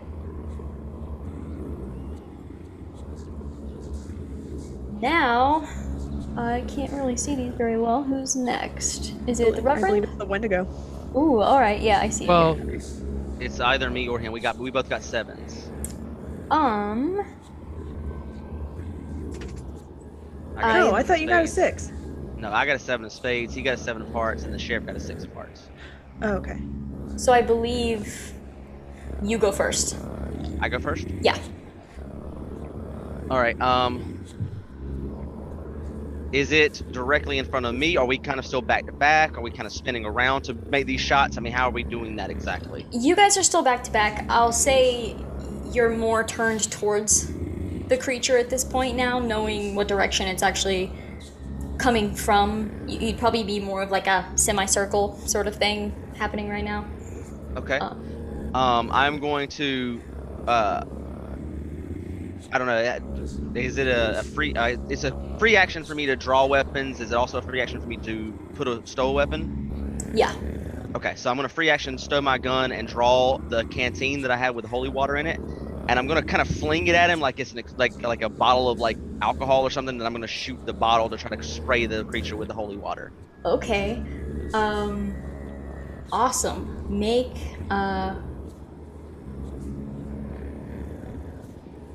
I'll say just make your shooting check with that. I'll say you fling it just fine, and now you're gonna make your shooting roll. That's a 4 on the d6, 3 on the d8. Okay. So I will say this is a called shot, okay, which would bring it at a -2. I will let you spend a penny to ignore that -2. Yeah, I will do that. And make the shot. All right. All right. So last one for survival mode. All right.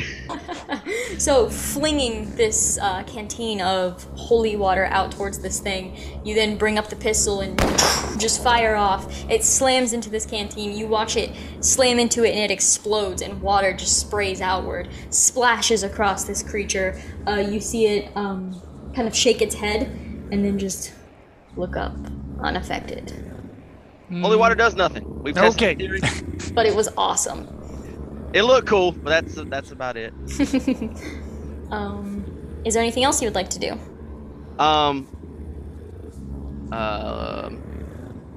gonna try to position myself between the creature and the sheriff, still giving him like cover, like sort of half cover. I'm gonna try to kneel down and just kind of give him some cover from the creature. Sure. But so he can still shoot if he wants to. All right. So this Wendigo is going to sprint forward now. Like it's peeking. It's been hit with multiple bullets, holy water sprayed at it, and its eyes are still fixed on Katrina for this shot into its skull.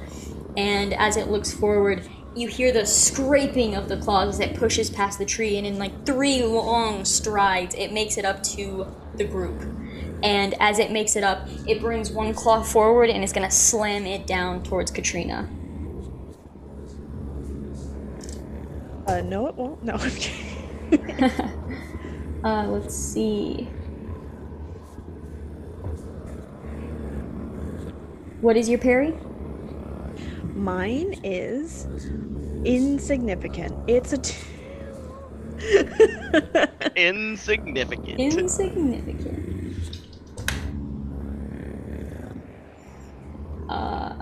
All right, so this thing's claws scrape across Katrina. You hear it ripping flesh as it just slams into her, coming so quick out of nowhere. And this one slash does 11 points of damage. Your damage threshold is 5. So this is going to give you 1 wound, and you are shaken. Hell yeah, I'm shaken. Holy shit. Okay. Yeah. Slams into you. I'm sorry, did you say 11 with like 2 ones? Yeah. Slams into you. You see there's this huge gash. It's very similar to the sheriff's wound on his arm. This huge gash down your shoulder. After it slams into you, it just looks into your face, and you hear this just scream coming from it, even though the skull is not moving. You see its eyes staring into yours, even though there are no eyes there to stare. And as it's standing close to you, this thing is like 9 feet tall, and its antlers stretch out, and it is now directly in front of you, and it looks towards the tallow that's heating up and screeches again. That is its turn. Okay, alright. Alright, the sheriff now, you kind of hear just these raspy breathing noises coming from him. He's like trying to hyperventilate, but he can't even do that. Like, he is so hurt. It hurts to breathe. His wounds his ribs are definitely broken. He pulls his gun forward and he just fires, like point blank, directly at this thing.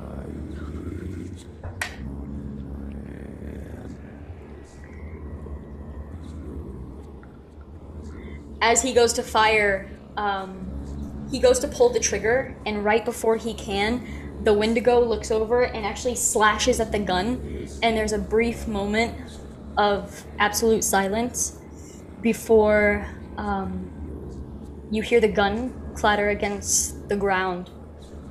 And as you look, the sheriff's arm is severed at the elbow, and he just kind of looks down at it in shock. And that is the sheriff's turn. We about to die. Like, we are so dead. You really pulled no punches. Oh my god. I'm here for it. Let's go. All right. Let's do it. Oh my god. I need to hug my owlbear. Holy shit. Well, now I need an owlbear. Thanks. This is crazy. The Reverend. You do have one penny left. I'm gonna spend it. Alright, just for the sake of keeping the cards, this is Jesse's.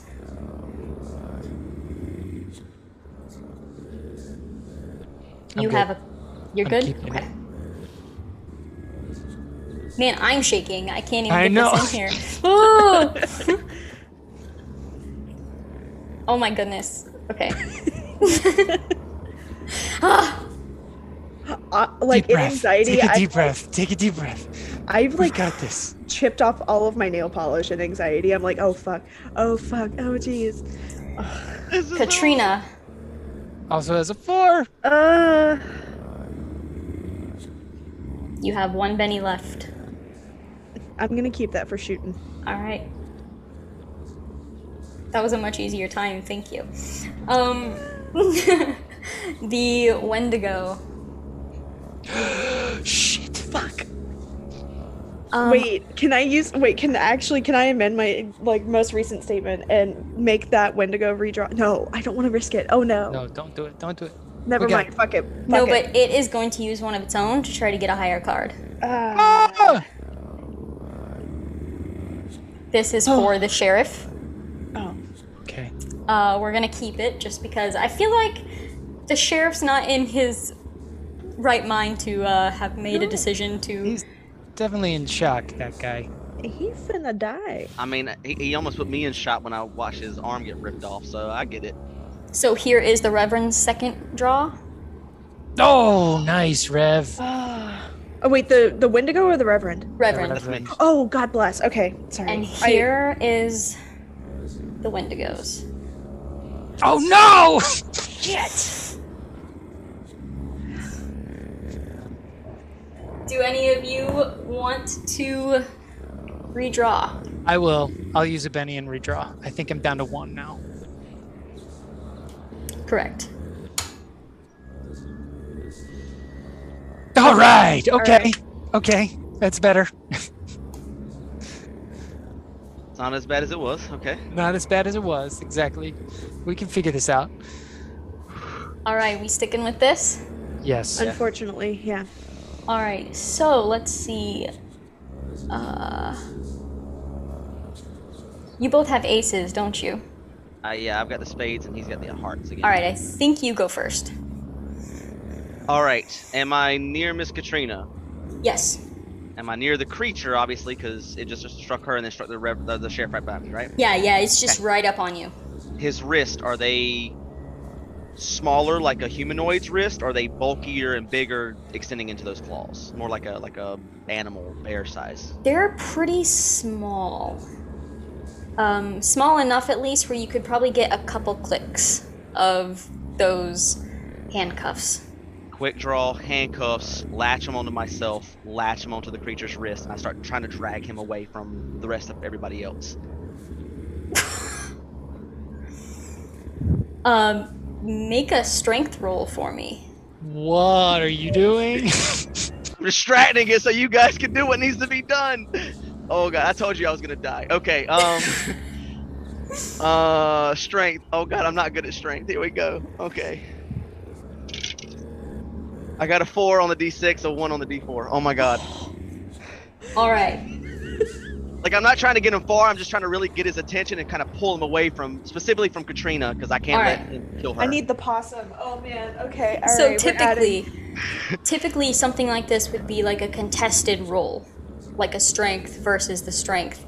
This thing is so focused on Katrina and the sheriff and this tallow that this happens so quickly that this yank does kind of pull it at least a step in the direction that you're trying to pull it, and it seems confused for a moment, and then it looks over, sees you, and screeches. I'm gonna give you a Benny for that. Oh, thank you. You have another one at your disposal. Damn. Okay. Cool. I am screaming the Lord's Prayer. I'm like just praying at this thing the whole time, just screeching my prayers at it. All right. So this Wendigo, now being yanked over by you, it looks down at this these silver handcuffs that are restraining it at this point, and it looks up at you, and it shrieks, and it's gonna bring both claws just down in your direction, just lunging for you away from the group. Where are you, Gardy?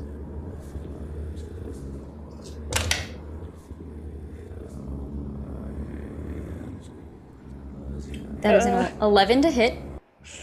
That, yeah. I have and a 2. That damage will be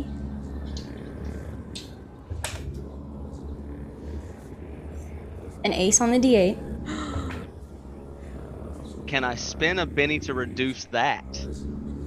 You can spend a Benny to try to soak your wounds. Give me a moment here. It's so that would be 19 damage total. Oh, which your toughness is 5.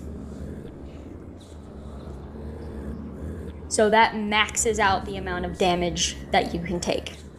So you would, if you take these wounds, you would be incapacitated and bleeding out on the ground. I will spend a Benny to soak, if that's what does that do? Yes, you can spend a Benny right now and make a vigor check for me. Okay. I'm gonna fucking puke. Well, that's an exploding 6 on the wild die, 3 on the other d6. That's 11. Alright, so let's see here. You only have 1 wound. And you are shaken. As these claws go to slam down into you, you use these handcuffs to kind of yank one of the claws away, and the other claw slams in, and you just kind of hold on to it, and you keep those claws from puncturing your lungs or your heart, and you push just enough to where the claws come out. You're hurt. With a dry, raspy kind of, like blood filling the lungs kind of sound, I just shout at the thing, "You can't have her too!" And I'll pull it away even more. Alright.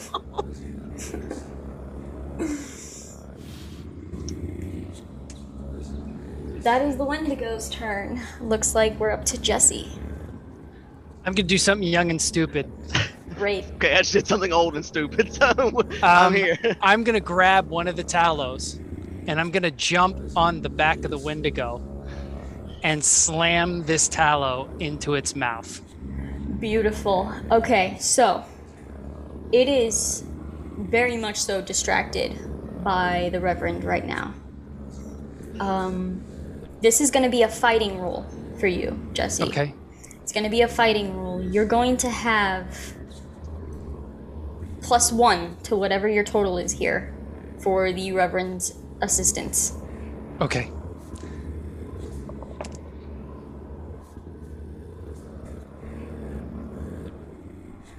Highest one was a 4, +1 for the Reverend's assistance, and I got a 5.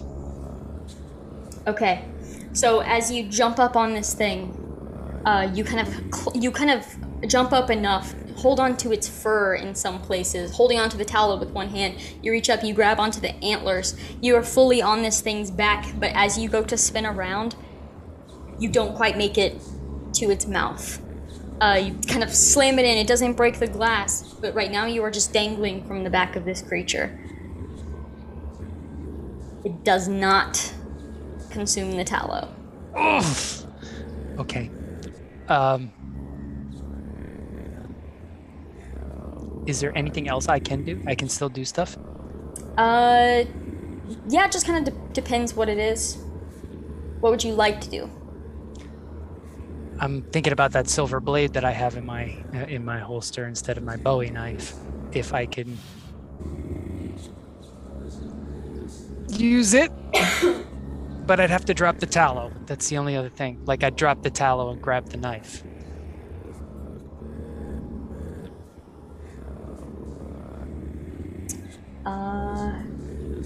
I would say you could do that if you wanted to, but that is entirely up to you.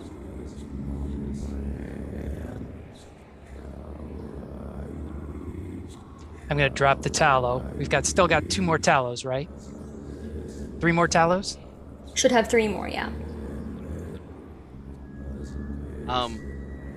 No, I'm gonna hold on. No, I'm gonna hold on and try to use that tallow later. Okay. I'm gonna try and keep getting that tallow because we need to weaken it first. The right. Wounds that were hit with that it was hit with silver, are those wounds still open? Are they healing? I'd say it's a little hard to notice right now. Okay, got it. Fair. Okay, who's up next? There's a total glare on this thing. I believe it's me. It's the 4. It's Katrina and then the sheriff. Yeah, Katrina, you're up. Jesus. I'm not exaggerating when I say I'm considering just taking one of my, like, acute response anxiety pills. Okay. Fuck. All right. Okay. So, this thing's mouth is open? Currently, it is snarling at the Reverend, and with Jesse hanging on to the horns, it is kind of like flailing around, and it's not like constantly open, but that you have opportunities. Okay.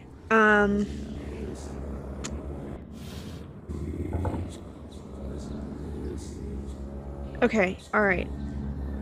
Sorry. I'm like actively fighting off a panic attack. We are all, believe me, we are all there. Okay. No. All right. So. All right. So. All right. I would like to take my vial of tallow, and like, see if I can grab like underneath its chin and like force feed it. All right. So, with Jesse and the Reverend both flanking this thing, that gives you a +2 bonus to your fighting roll. You're not skilled in fighting, so that would usually give you a -2. So you have just a straight roll. Does that make sense? Yeah, just a straight. So you'll roll your d4 and your wild die. Okay. Sorry. All right. Okay. All right. I was also going to see if maybe if... Hear me out. This is going to sound so stupid, but... As an escort, I also... If people like to be jerked around a little bit, I can do that. I was going to argue that so that I could use that 6 and have that, like, dommy experience. Okay, Jesse's virgin ears are like, what is she talking about? So what skill were you wanting to use? Trade brackets escort. Okay. That's a very creative argument, and feel free to say no. I'm gonna take your last Benny and let you do it. Okay, that fucking works. Alright. Okay. Alright, let's go. 2d6, baby. No! Sorry. Oh, no! Double ones? 2 and a 3. Okay. As long as it's not double ones. I didn't mean to scream into the... You're fine.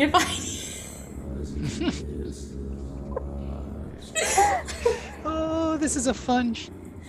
Alright, so, yeah, you grab this thing by its throat, basically. Not by its jaw. You grab this thing by its throat, and you bring one thumb up just barely to, like, push into that pressure point right there. And as you do that, its mouth opens, and you jam this vial of tallow into its mouth. And your arm is also in its mouth. It hasn't clamped down, but it does currently have a hold of you. Your arm is in this thing's mouth. And that is your turn. What? All right. I know what the sheriff's going to do. He's just going to stand there and bleed. Yeah. The sheriff actually... you hear his body... clatter against the ground, like flump against the ground as he is passed out. He is unconscious, blood still just... He's bleeding out, essentially. You know what this looks like. He doesn't have long if his wounds are not tended to. The Reverend. It's not really wanting to focus, but...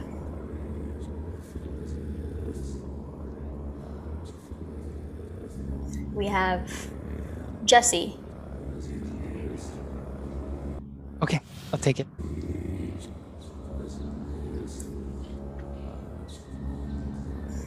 We have Katrina. Go. Let's go, Katrina. Let's go. Let's go, Katrina. Let's go. And we have the Wendigo. Yes! Let's go! Yes! Who is Let's go! Spending a Benny. Going to spend a Benny. Oh no! No, it won't! No. Okay, okay, we're still good. Okay. We're still okay. We're still okay. All right, still okay. We're up. Alright, so I believe it is Katrina. Oh, wait. Is the sheriff? No, he's incapacitated. Okay, right. All right. He's great. Gone. Okay, sorry. I fully, like, blanked. I blacked out.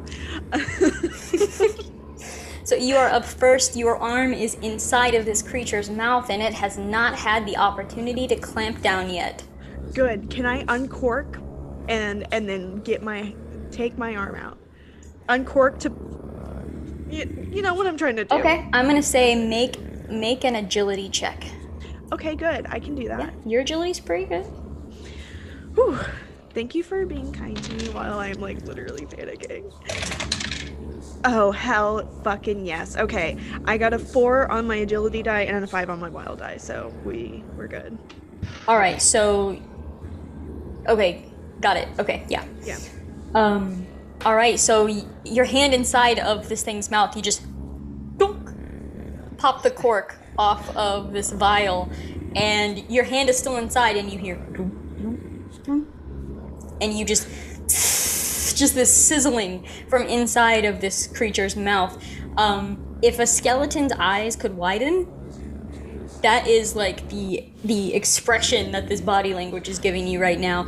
And it immediately, you don't even have to pull your arm free because it immediately lets go and backs up a little bit and starts shaking its head and screaming. You see like some of the tallow coming out as he's shaking his head like a slobbering dog when they shake. That's kind of how this looks. The tallow is just slopping around, but it is burning, and it is screeching, and its whole body is steaming. That was a good turn. It's a great turn. It was. It's great. Yeah, it's great. I screamed, stab it in the heart. Stab it in the heart. What was that one more time? Stab it in the heart. Alright, I believe the Reverend is up next. Alright, I want to try to do something really cool and heroic, and also it's not going to do anything to the creature, but it's just going to look cool and try to, you know, keep its attention on me, hopefully. But I want to use my one gun that I have in my hand still, press it against the handcuffs, and pull the trigger point blank to break the handcuffs. And then, since I'm ambidextrous, I want to drop that gun, quick draw with my free hand as I'm scuttling back, and just fan the hammer into the chest of this thing. Smart. Wonderful.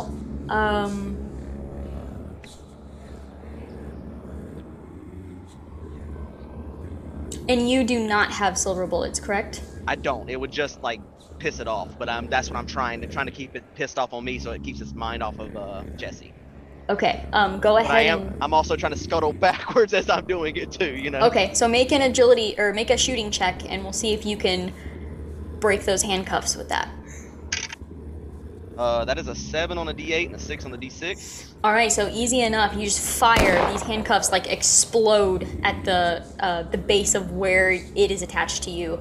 And you begin backing up and just firing. You guys just hear pop, pop, pop, pop, as we now move on to... I believe the Wendigo, yeah. The tallow in its mouth now getting just filled with bullets. It's screeching. This tallow is burning down its throat. You see it burning actual holes, like, in its esophagus as it's going down.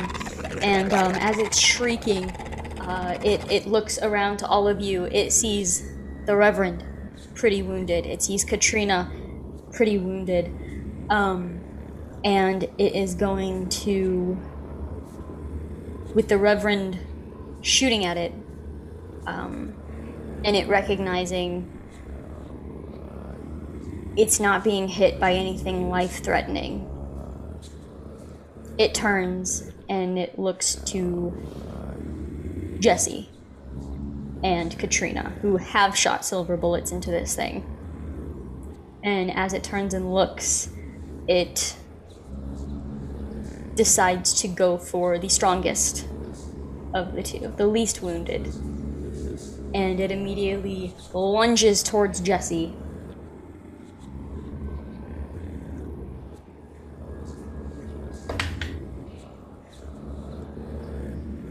And that is a 5, and your parry is 5. 5. So it lunges towards you, slams into you. It kind of like backhands you, is more of what the feeling is. It punches you in the face, essentially. You take no wounds from this encounter. As it slams into you and then screams in your face, you just sit there, and as it's towering over you, you just look up at it, and that is the Wendigo's turn. Jesse, you're up. So it's looking at me and I'm like, oh, you did the wrong thing. And I pull out the silver blade and I jam it right into its heart. Fuck yeah, twist. You do. I know it's not a demon, but I start chanting like exorcism rites at it as he's doing, just like screaming that at the creature, telling him to go back to hell. All right, so make your fighting roll and +2. Go back to whatever hell you came from! I need to spend my last pen. Done.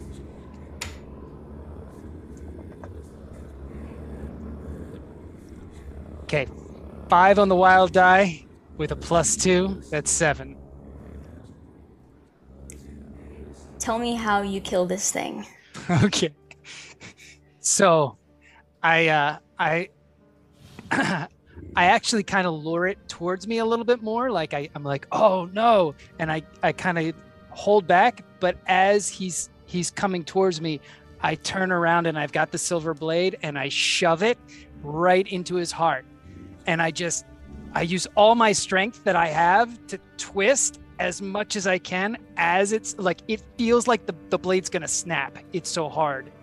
But I finally just twist it all the way around. And he almost collapses into me, but I take my last surge and I throw him down and let him fall away from me. All right, so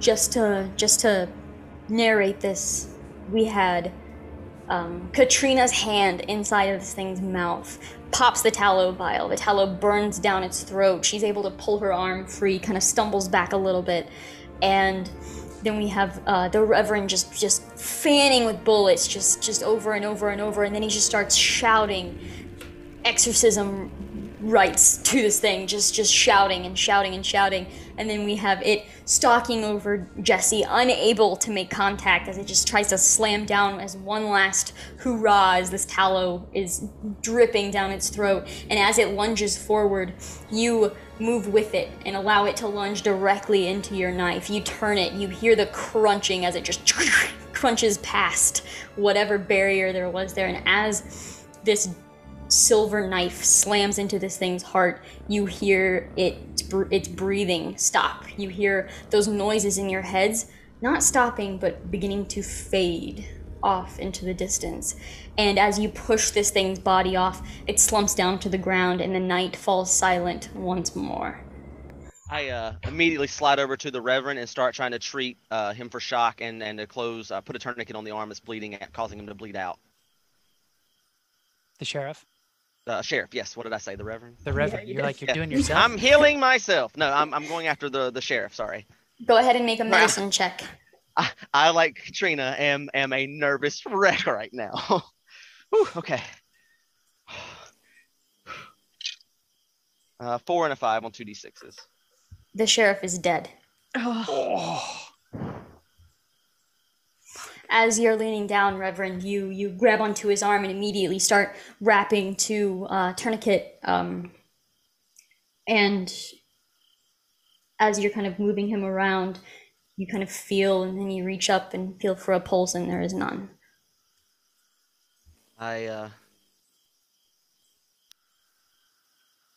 Start saying a prayer over him. I close his eyes. Take his badge. I walk over to Jesse.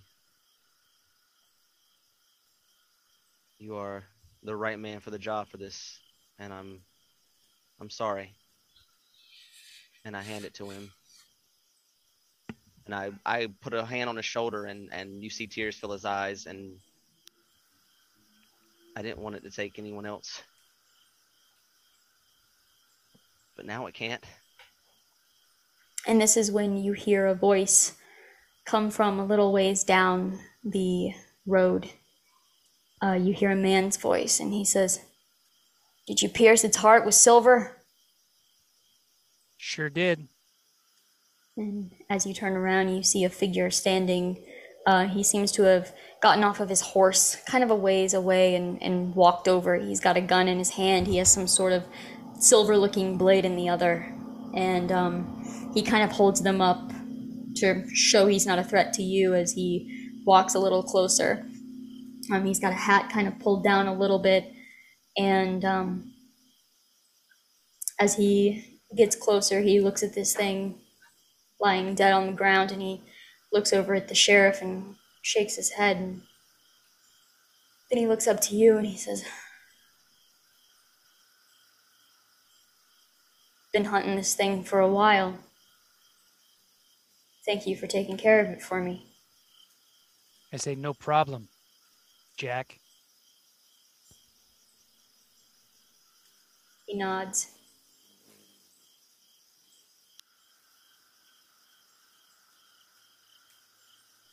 Are there more? Not that I know of. Just been looking for this one. There were a few of them in a town up north, and this is the one that got away. And he kind of kicks it on the ground. Did you chase it down here a year ago? Been chasing it around. It's been about 2 years now that it left the town I was hunting it from.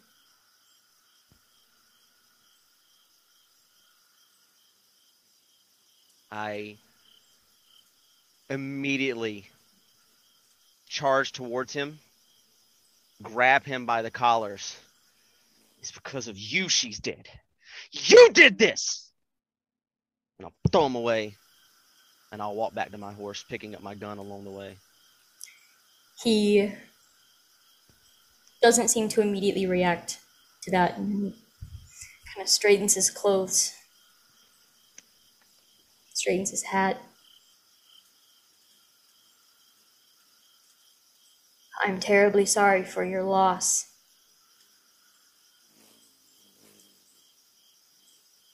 I've seen more than you can imagine following this creature. I know that don't make it any easier.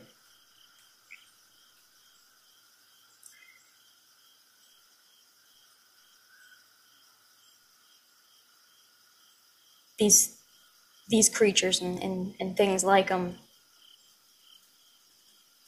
they've been getting braver, they've been angrier, they've been showing themselves more. Getting real bad east of here, and that's where I'm heading.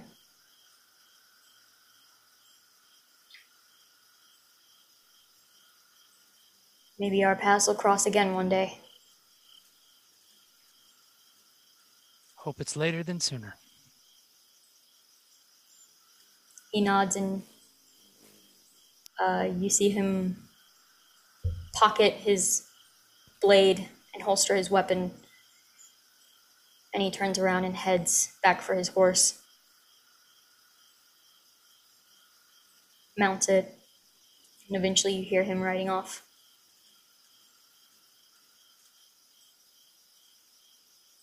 And you now stand alone in what quickly becomes the early hours of the morning,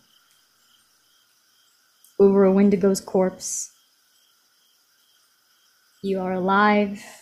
You're bruised, you're a little beaten, you have some wounds to take care of. And as the adrenaline fades, you already feel your muscles sore and your eyes tired from the entire night, the longest night, the craziest night. The body is still steaming as the silver is eating away parts of its muscle and skin and fur. And as the wind blows, you glance around at each other with tired but triumphant smiles.